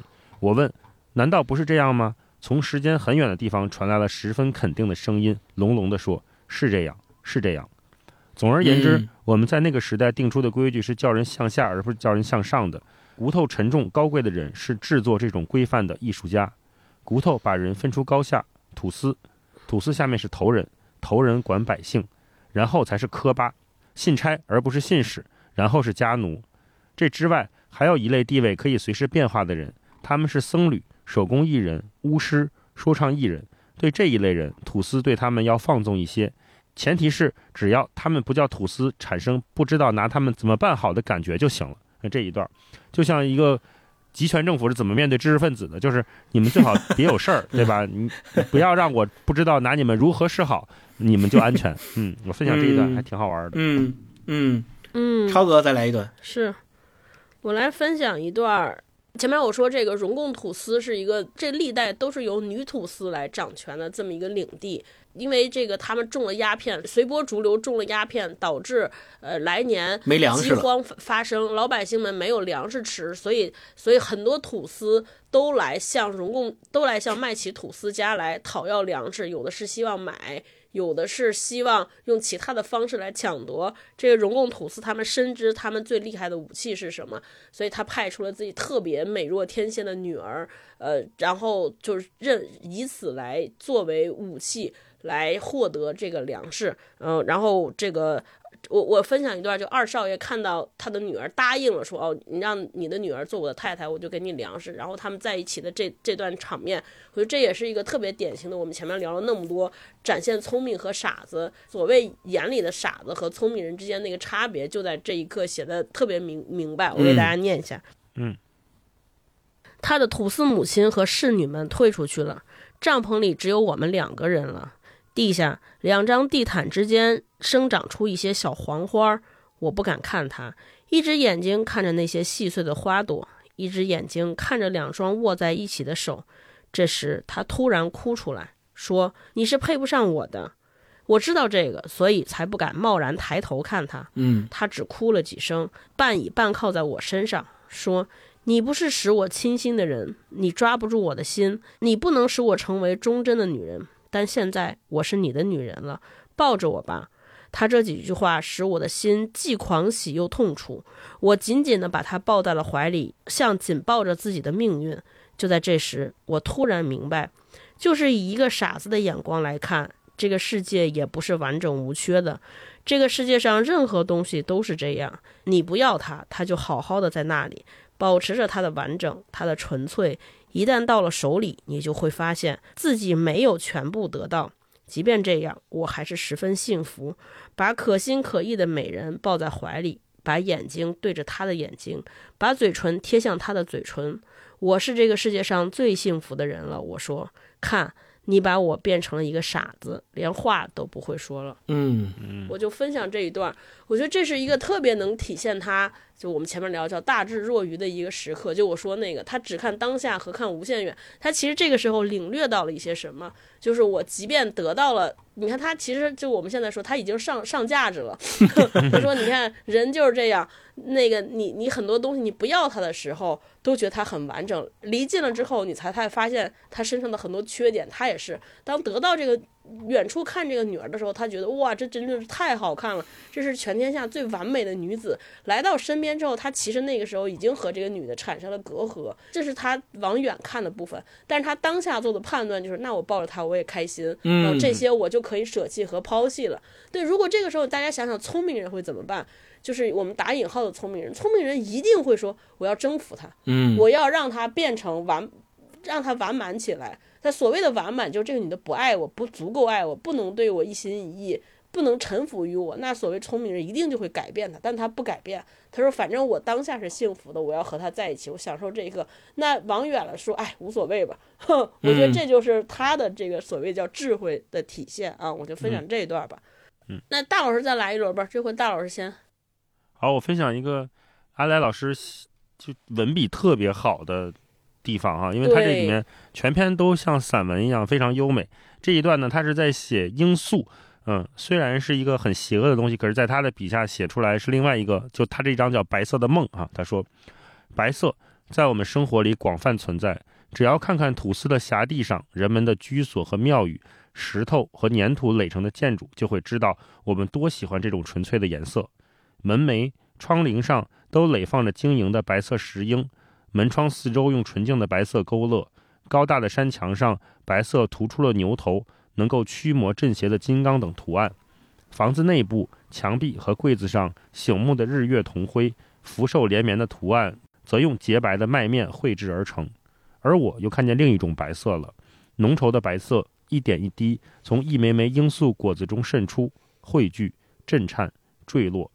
罂粟挤出它白色的乳浆，就像大地在哭泣。它的泪珠要落不落，将坠未坠的样子，挂在小小的、光光的青青果实上，无语凝噎。那是怎样的一幅动人的景象啊！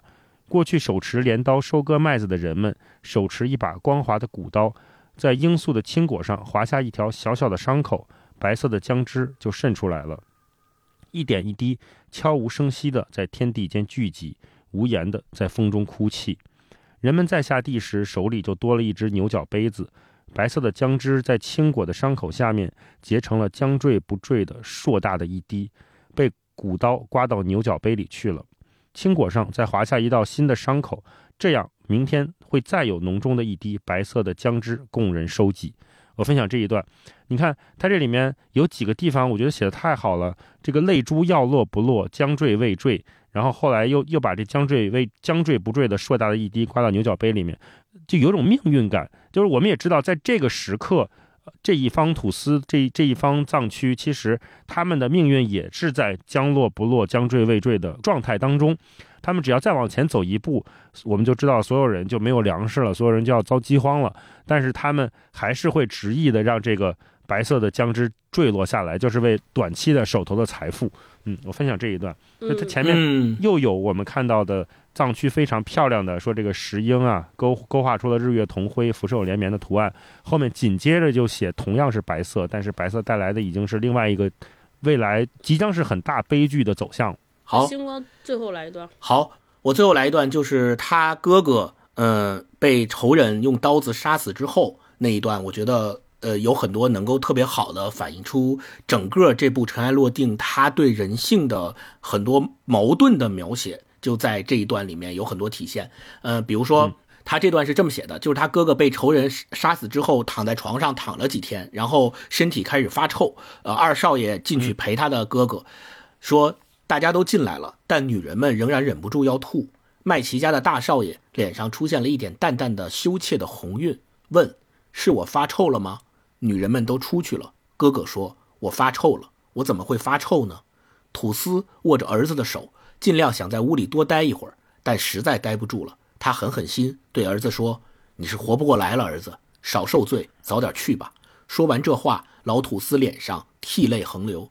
儿子幽怨地看了父亲一眼，说：“要是你早点让位，我就当了几天土司。可你舍不得，我最想的就是当土司。”父亲说：“好了，儿子，我马上让位给你。”哥哥摇摇头：“可是我没有力气坐那个位子了，我要死了。”说完这句话，哥哥就闭上了眼睛。土司叫了他好几声，他也没有回答。土司出去流泪。这时，哥哥又睁开眼睛对我说：“你能等？你不像我，不是个着急的人，知道吗？我最怕的就是你。睡你的女人也是因为害怕你。现在我用不着害怕了。”他还说：“想想小时候，我有多么爱你啊，傻子。”是的，在那一瞬间，过去的一切都复活过来了。我说：“我也爱你。”我真高兴。他说，说完就昏过去了。对，就这一段写的是，大呃土写的是麦奇土司家的大少爷被仇人杀死之后，在弥留之际的那几天的情景。我觉得这一段其实特别好的体现出，呃。阿来他在这部书里面不仅仅写到了权力对人的异化作用，也不仅仅写到了土司制度的那种腐朽、那种堕落、那种每一个人在这个过程当中为了权力无所不用其极，抛弃亲情，抛弃呃抛弃亲情，把爱情当做自己的武器，呃利用与被利用，互相之间的那种剑拔弩张的关系。我觉得阿来也写到了，其实亲情。在最后，在人之将死的时候，好像也回光返照，也起到了一些作用。比如说，他父亲土司老爷对大儿子的这种流泪、涕泪横流，对大儿子死，他没有办法改变这一切的那种伤心、那种痛苦，也是真实的。包括大少爷在临死之前对他的傻子弟弟说的：“说我有多么爱你啊！想想小时候，对吧？”那他弟弟二少爷对他哥哥的那种重新回来的。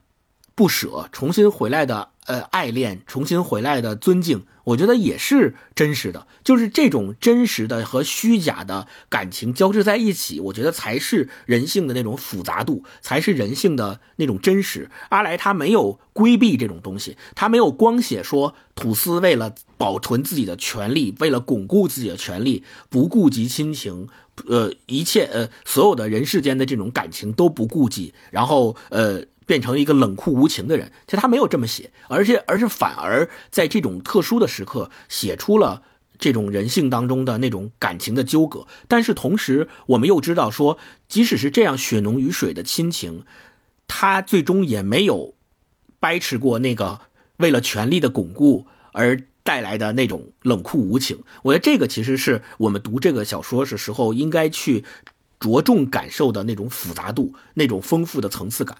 今天关于书的部分就分享到这儿，就最后一个问题嘛，因为考虑到今天也是 二零二三年的最后一个星期了，是最后一期节目了，所以我们仨人也在节目里边就安排了一个小环节嘛，我们大概都对自己的二零二三年做一个小总结吧，就借着《尘埃落定》这本书，我出了一个题啊，给我们仨，就是咱们想想。就整整个回看这二零二三年，有两个瞬间，一个瞬间可能是就像尘埃升腾起的那个瞬间，可能是有一些好的瞬间，或者或者你觉得哎好像会有起色、会有改变的一些瞬间，还有一些就是让你感受到尘埃落定的瞬间。嗯，就如果让你选两个瞬间，只能挑两个瞬间，会是哪两个？给我们稍微讲一讲。嗯嗯，好难啊。嗯嗯，这是有点难。星光先说吧，让大伙儿想想。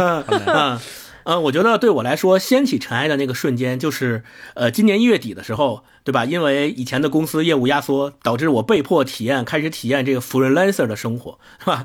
呃，从毕业了，对，从大厂毕业了。是。那回想一下，其实从我呃研究生毕业。参加工作到今年，其实正好是十年的时间，就相当于我作为一个打工人，我打工了十年。呃，在这个过程当中，其实苦乐参半，扬起的尘埃。我们说，其实这个扬起的尘埃还没有完全落下，但是这段从今年一月份呃开始的生活，也给了我一个机会。这个是一个什么机会呢？就是一个让我能够。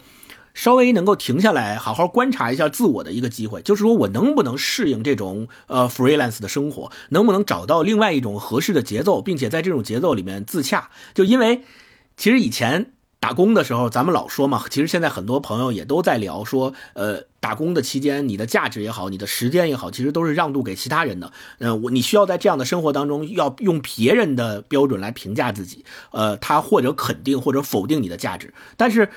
我以我现在的真实体验说，我确实没有以前的那种忙忙碌碌的那种痛苦，也没有扯皮呀，没有烦恼，没有上下班通勤的那种拥挤了。但是我同时好像也在失去一种，就刚才前面提到的外在的价值确认的机制。就在这种机制下，我其实是要看我能不能在这种新的形式和条件下，依然不去，就依然不失去那种可以寻找到自身价值的那种能力。就或者换句话说，我自己寻找到了吗？我我我现在其实我觉得我现在还是挺自洽，这不还没尘埃落定吗？对对对，就在还没有尘埃落定的过程中，对，我觉得我现我现在最起码我我我敢说我是自洽的，我是在这种生活当中，我是能够寻找到对自我价值的确认和寻找到快乐的，就这个能力我还没有丢失，我还依然在。所以从年初到现在的这段时间里面，其实我一直在想和一直在做的一件事情，呃，就是这个。那我觉得，嗯，从那个时候开始，可能扬起的尘埃还在漂浮着，它还没有到最终到一个尘埃落定的时候。那我觉得，二零二四年，接下来的二零二四年，可能期待的也是一个尘埃落定的时刻来吧。啊，这个是对于这件事情而言。哎，等会儿，我想问问，你是从公司离开之后，那你怎么确定你那个外部价值？你刚才说，就是首先，我觉得，嗯，我有事儿干。就是我觉得我还继续在创造一些什么东西，包括呃，我咱们三个人一起做文化有限这件事情，还有我我我自我我自己呃，在生活当中自己做的一些事情，包括其实以前，换句话说，就是因为以前忙忙碌碌的工作生活，呃，每天早出晚归的日子，其实我没有办法特别好的兼顾到很多生活当中，就是家庭当中的很多事情，我没有办法去办，因为没时间，也没有精力去管。回到家特别累，其实就想睡觉了，也没有很多事情，很多时候没有办法去，没有更多的多余的心力去考虑这些事情。但是现在，其实我我我可以有更多的时间去关注到那些以前关注不到的点上了。我觉得这个是对我而言最大的改变。呃，不敢说以前作为打工人，我是不是一个合格的打工人，但是最起码我肯定不是一个合格的，我肯定不是一个合格的家庭成员。但是，但是最起码这段时间也让我自己去弥补那段那那边缺失的一部分能力和那边缺失的一部分生活。对，嗯，蛮好的。哦，嗯，特别好。对我来说，一个尘埃落定的瞬间就是三月份跟温温结婚了，然后成为合法的夫妻。这个应该是尘尘埃落定了，就是这件事情。恭喜恭喜啊！这。成为合法夫妻的这件事情是尘埃落定了，就是预示着说这一辈子就是他了，就是不论可能接接下来不论是家谱还是墓碑吧，可能我们俩的名字从此就绑定在一起，就再也不会分开了。所以对于这件事情而言，对我而言是一个尘埃落定的瞬间。大老师呢？嗯难也得选吧？太难了。我今年咱们开年的时候不是说关键词吗？我今年的关键词就是体验。那如果是今年的尘埃掀起的瞬间，就是每一个。我从来没有做过的事情，就是我掀起尘埃的部分，线下的活动啊去参加，然后有一些其他品牌的活动去跟人撺掇撺掇，然后有一些可能什么读书会去跟人家主持主持，那这些活动确实给我带来了很很充实且忙碌的那个过程。因为我刚才为什么星光那个就怎么确认外部价值？其实我这一年也在考虑这个问题。前两天在另外一个。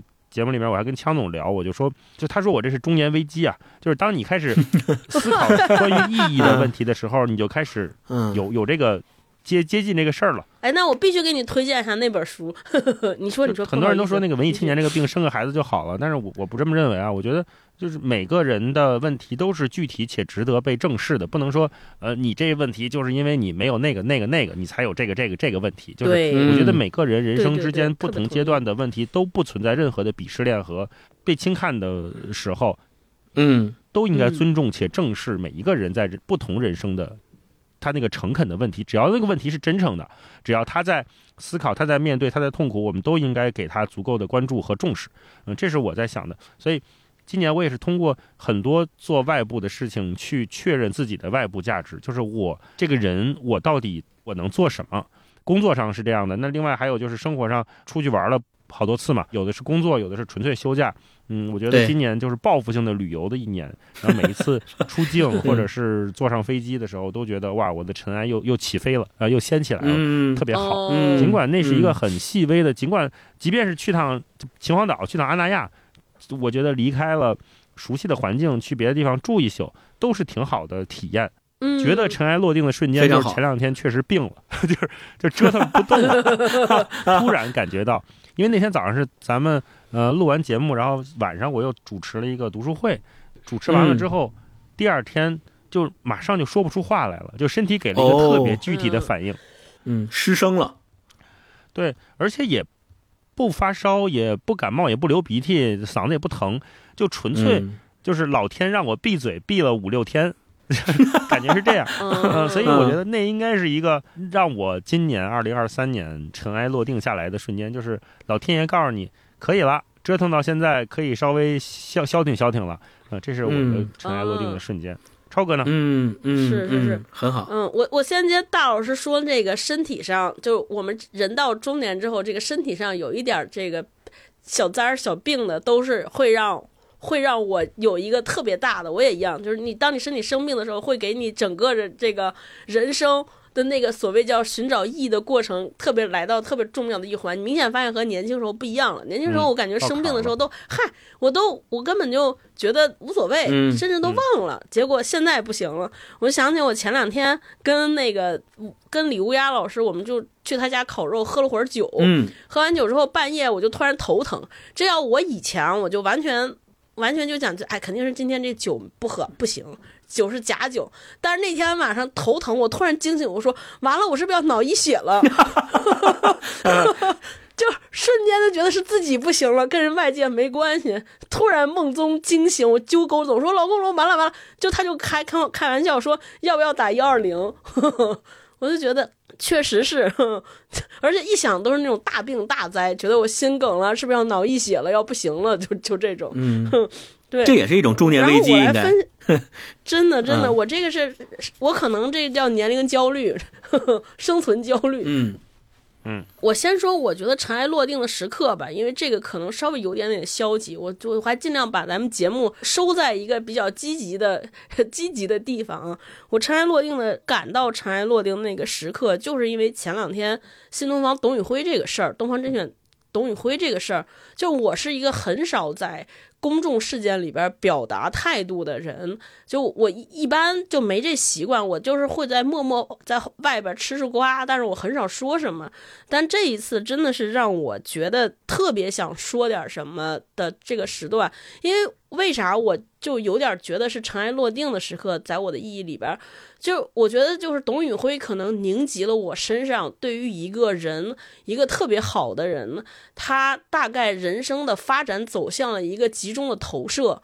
就我觉得董宇辉某种意义上就代表了我自己心中理想主义的一部分哦，一个读书的人，他靠着这种读书，然后他身上那种纯，他的那种善良，可能来到了一个职场的高光时刻。嗯，结果最后那一刹那，他迎来的是什么？还是他的领导对他的这种，呃语语言上的这种想想说就说，想评价就评价，想摔脸子就摔脸摔脸子这么一个结局。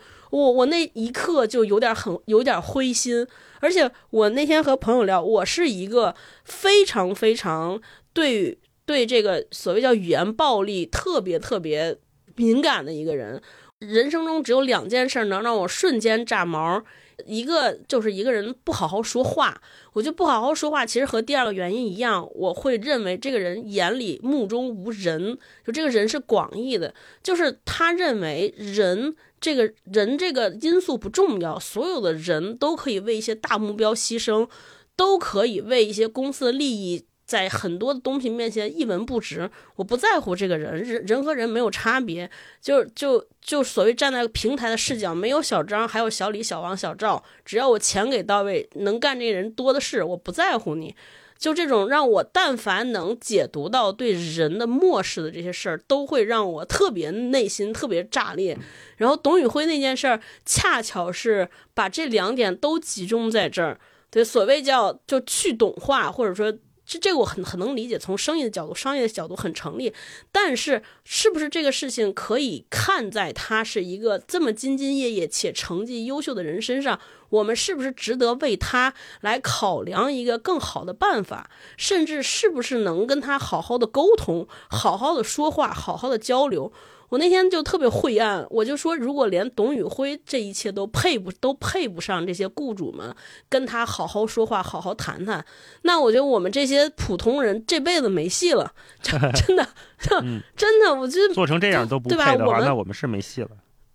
对我们真的是没有任何指望了，所以我那天就特别懊丧。这就是我今年一年里边最觉得所谓叫尘埃落定的那一刻，是不是我们就就是打工人？对我们打工人就就只能这样了，做成那样也只能那样。对我们的就跟职业和职场生涯就产生了一丝丝特别大的担忧。嗯，但最后结果应该还是好的嘛，把董宇辉留下了。我不知道，我觉得但但是我觉得这件事儿是不是真的是尘埃落定，我也不知道。可能还有后续。其实有的时候看这件事儿，我觉得背后就是有一些因为年龄和代际的差异，这个就是不可弥合的这种矛盾。嗯，可能是不是某一些人？我那天开玩笑，我说是不是有一些人到了某一个层次，到了某一个位置上，他就不可能好好做人，不能当人了。我不知道啊，这这我没有答案。尘埃落定的时候，就我今年呢，我掀起尘埃的时刻是。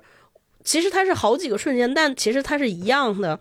就我我本来谈这个之前还想去翻一下咱们那个留言区，呃，我忘了哪一期节目的留言区底下。应该是有一个有一个我们的听友说他可能最近不是很好，感觉到很很难过，可能有点像我刚才说董宇辉那个事儿的时候，可能感觉到一些伤伤心或者懊丧或者一些无助，然后好多听友都在安慰他，给他打气，就这是一个瞬间。对，然后另一个小瞬间是因为我今年不是在我小红书上做了一些视频嘛，和好朋友米娅，然后有一天我们谈了有有一期视频就是在在聊说大学生找不着工作嘛，我们跟大家分享分享我们咱们当年。毕业时候找工作其实也很难，对吧？然后这个时候，然后因为难，可能会每个人都会不不同的会产生一些自我怀疑、自我价值的怀疑。比如你被被这些面试官 PUA 你啊什么，这是就都会来想说，如果这个事儿遭受多了，都会说我这是不是我的问题？是不是我真的就是不行？然后这个时候留言区有一位可能长者吧，年龄比我们稍微大一些的阿姨，可能是阿姨就在在底下说说孩子们呢。他他这个话不是在鼓励我和说我，他说我特别想对看到这瓶被看到这条留言的孩子们说一句，说你们真的真的很优秀了，已经，嗯嗯，你们你们能出来找工作自自食其力，你们是最棒的，你们千万不要灰心，每个孩子们都加油。我那一刻哇，我就感觉很感动，就我我我一直有一个我自己是一个做内容的人，我一直有一个理念，我一直认为说，我做节目。我我最期待的结果不是大家说，哎，说你好厉害，这个主播好好牛，说出我们不知道的东西，就就是这种评价，其实对我来说，我甚至都有点无所适从，这不是我所追求的。这件事情完全不能使我兴奋，我追求的就是这种，我老说说我我们不是灯塔，我只能是根引线，就我没办法指引和照亮人。这个指引和照亮永远不是我追求的，我特希望我是一个引线，是一个线索，因为我做了一点点事儿，发出一点，发出就支了一个小摊儿，然后把所有的其他的人召唤到真中间儿，然后此刻我在不在都无所谓，但是聚在这儿的人，大家能互相呃聊起来，互相认识，甚至互相帮忙，然后互相彼此取暖。彼此安慰，我就觉得哇，我好像算是掀起了一点尘埃。所以那天在评论区有人说说啊，这个节目我也不知道怎么能有这么多人看，他们既没有深度，也也也不有趣，怎么就能有这么多人？就我当时看完这个，我就说哇，他说的可太对了，就某一层某对，这就是我所追求的。是，我觉得就是就是以前我们讲讲我学新闻，我们老师我忘了谁说过一句话，说嗯说。主持人或者记者不要要会问蠢问题，嗯，或者说不要担心问蠢问题，这个“蠢”是打引号。他说这些蠢问题是为了什么？说如果你这个蠢问题能够引一个嘉宾的好的回答。能让更多人对这个事情的概况有所了解，同时也能展现出其他人的风采，这就是个好问题。不要怕别人显得你蠢。是，嗯，这就是我我我今天就这是二零二三年无数个让我觉得哦还扬起了点尘埃的那个时刻。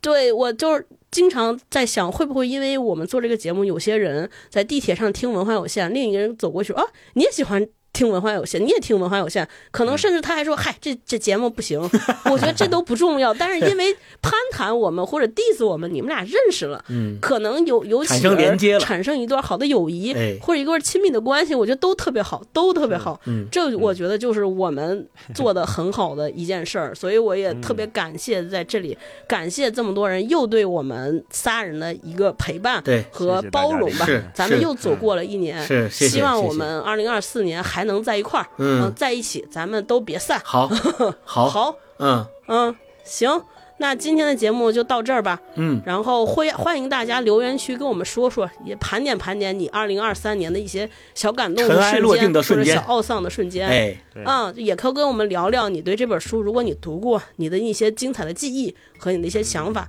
啊。那我们下次二零二四年再见。好，二零二四年再见，提前预祝大家新年愉快。哎，新年快乐！拜拜。好，拜拜，拜拜。嗯。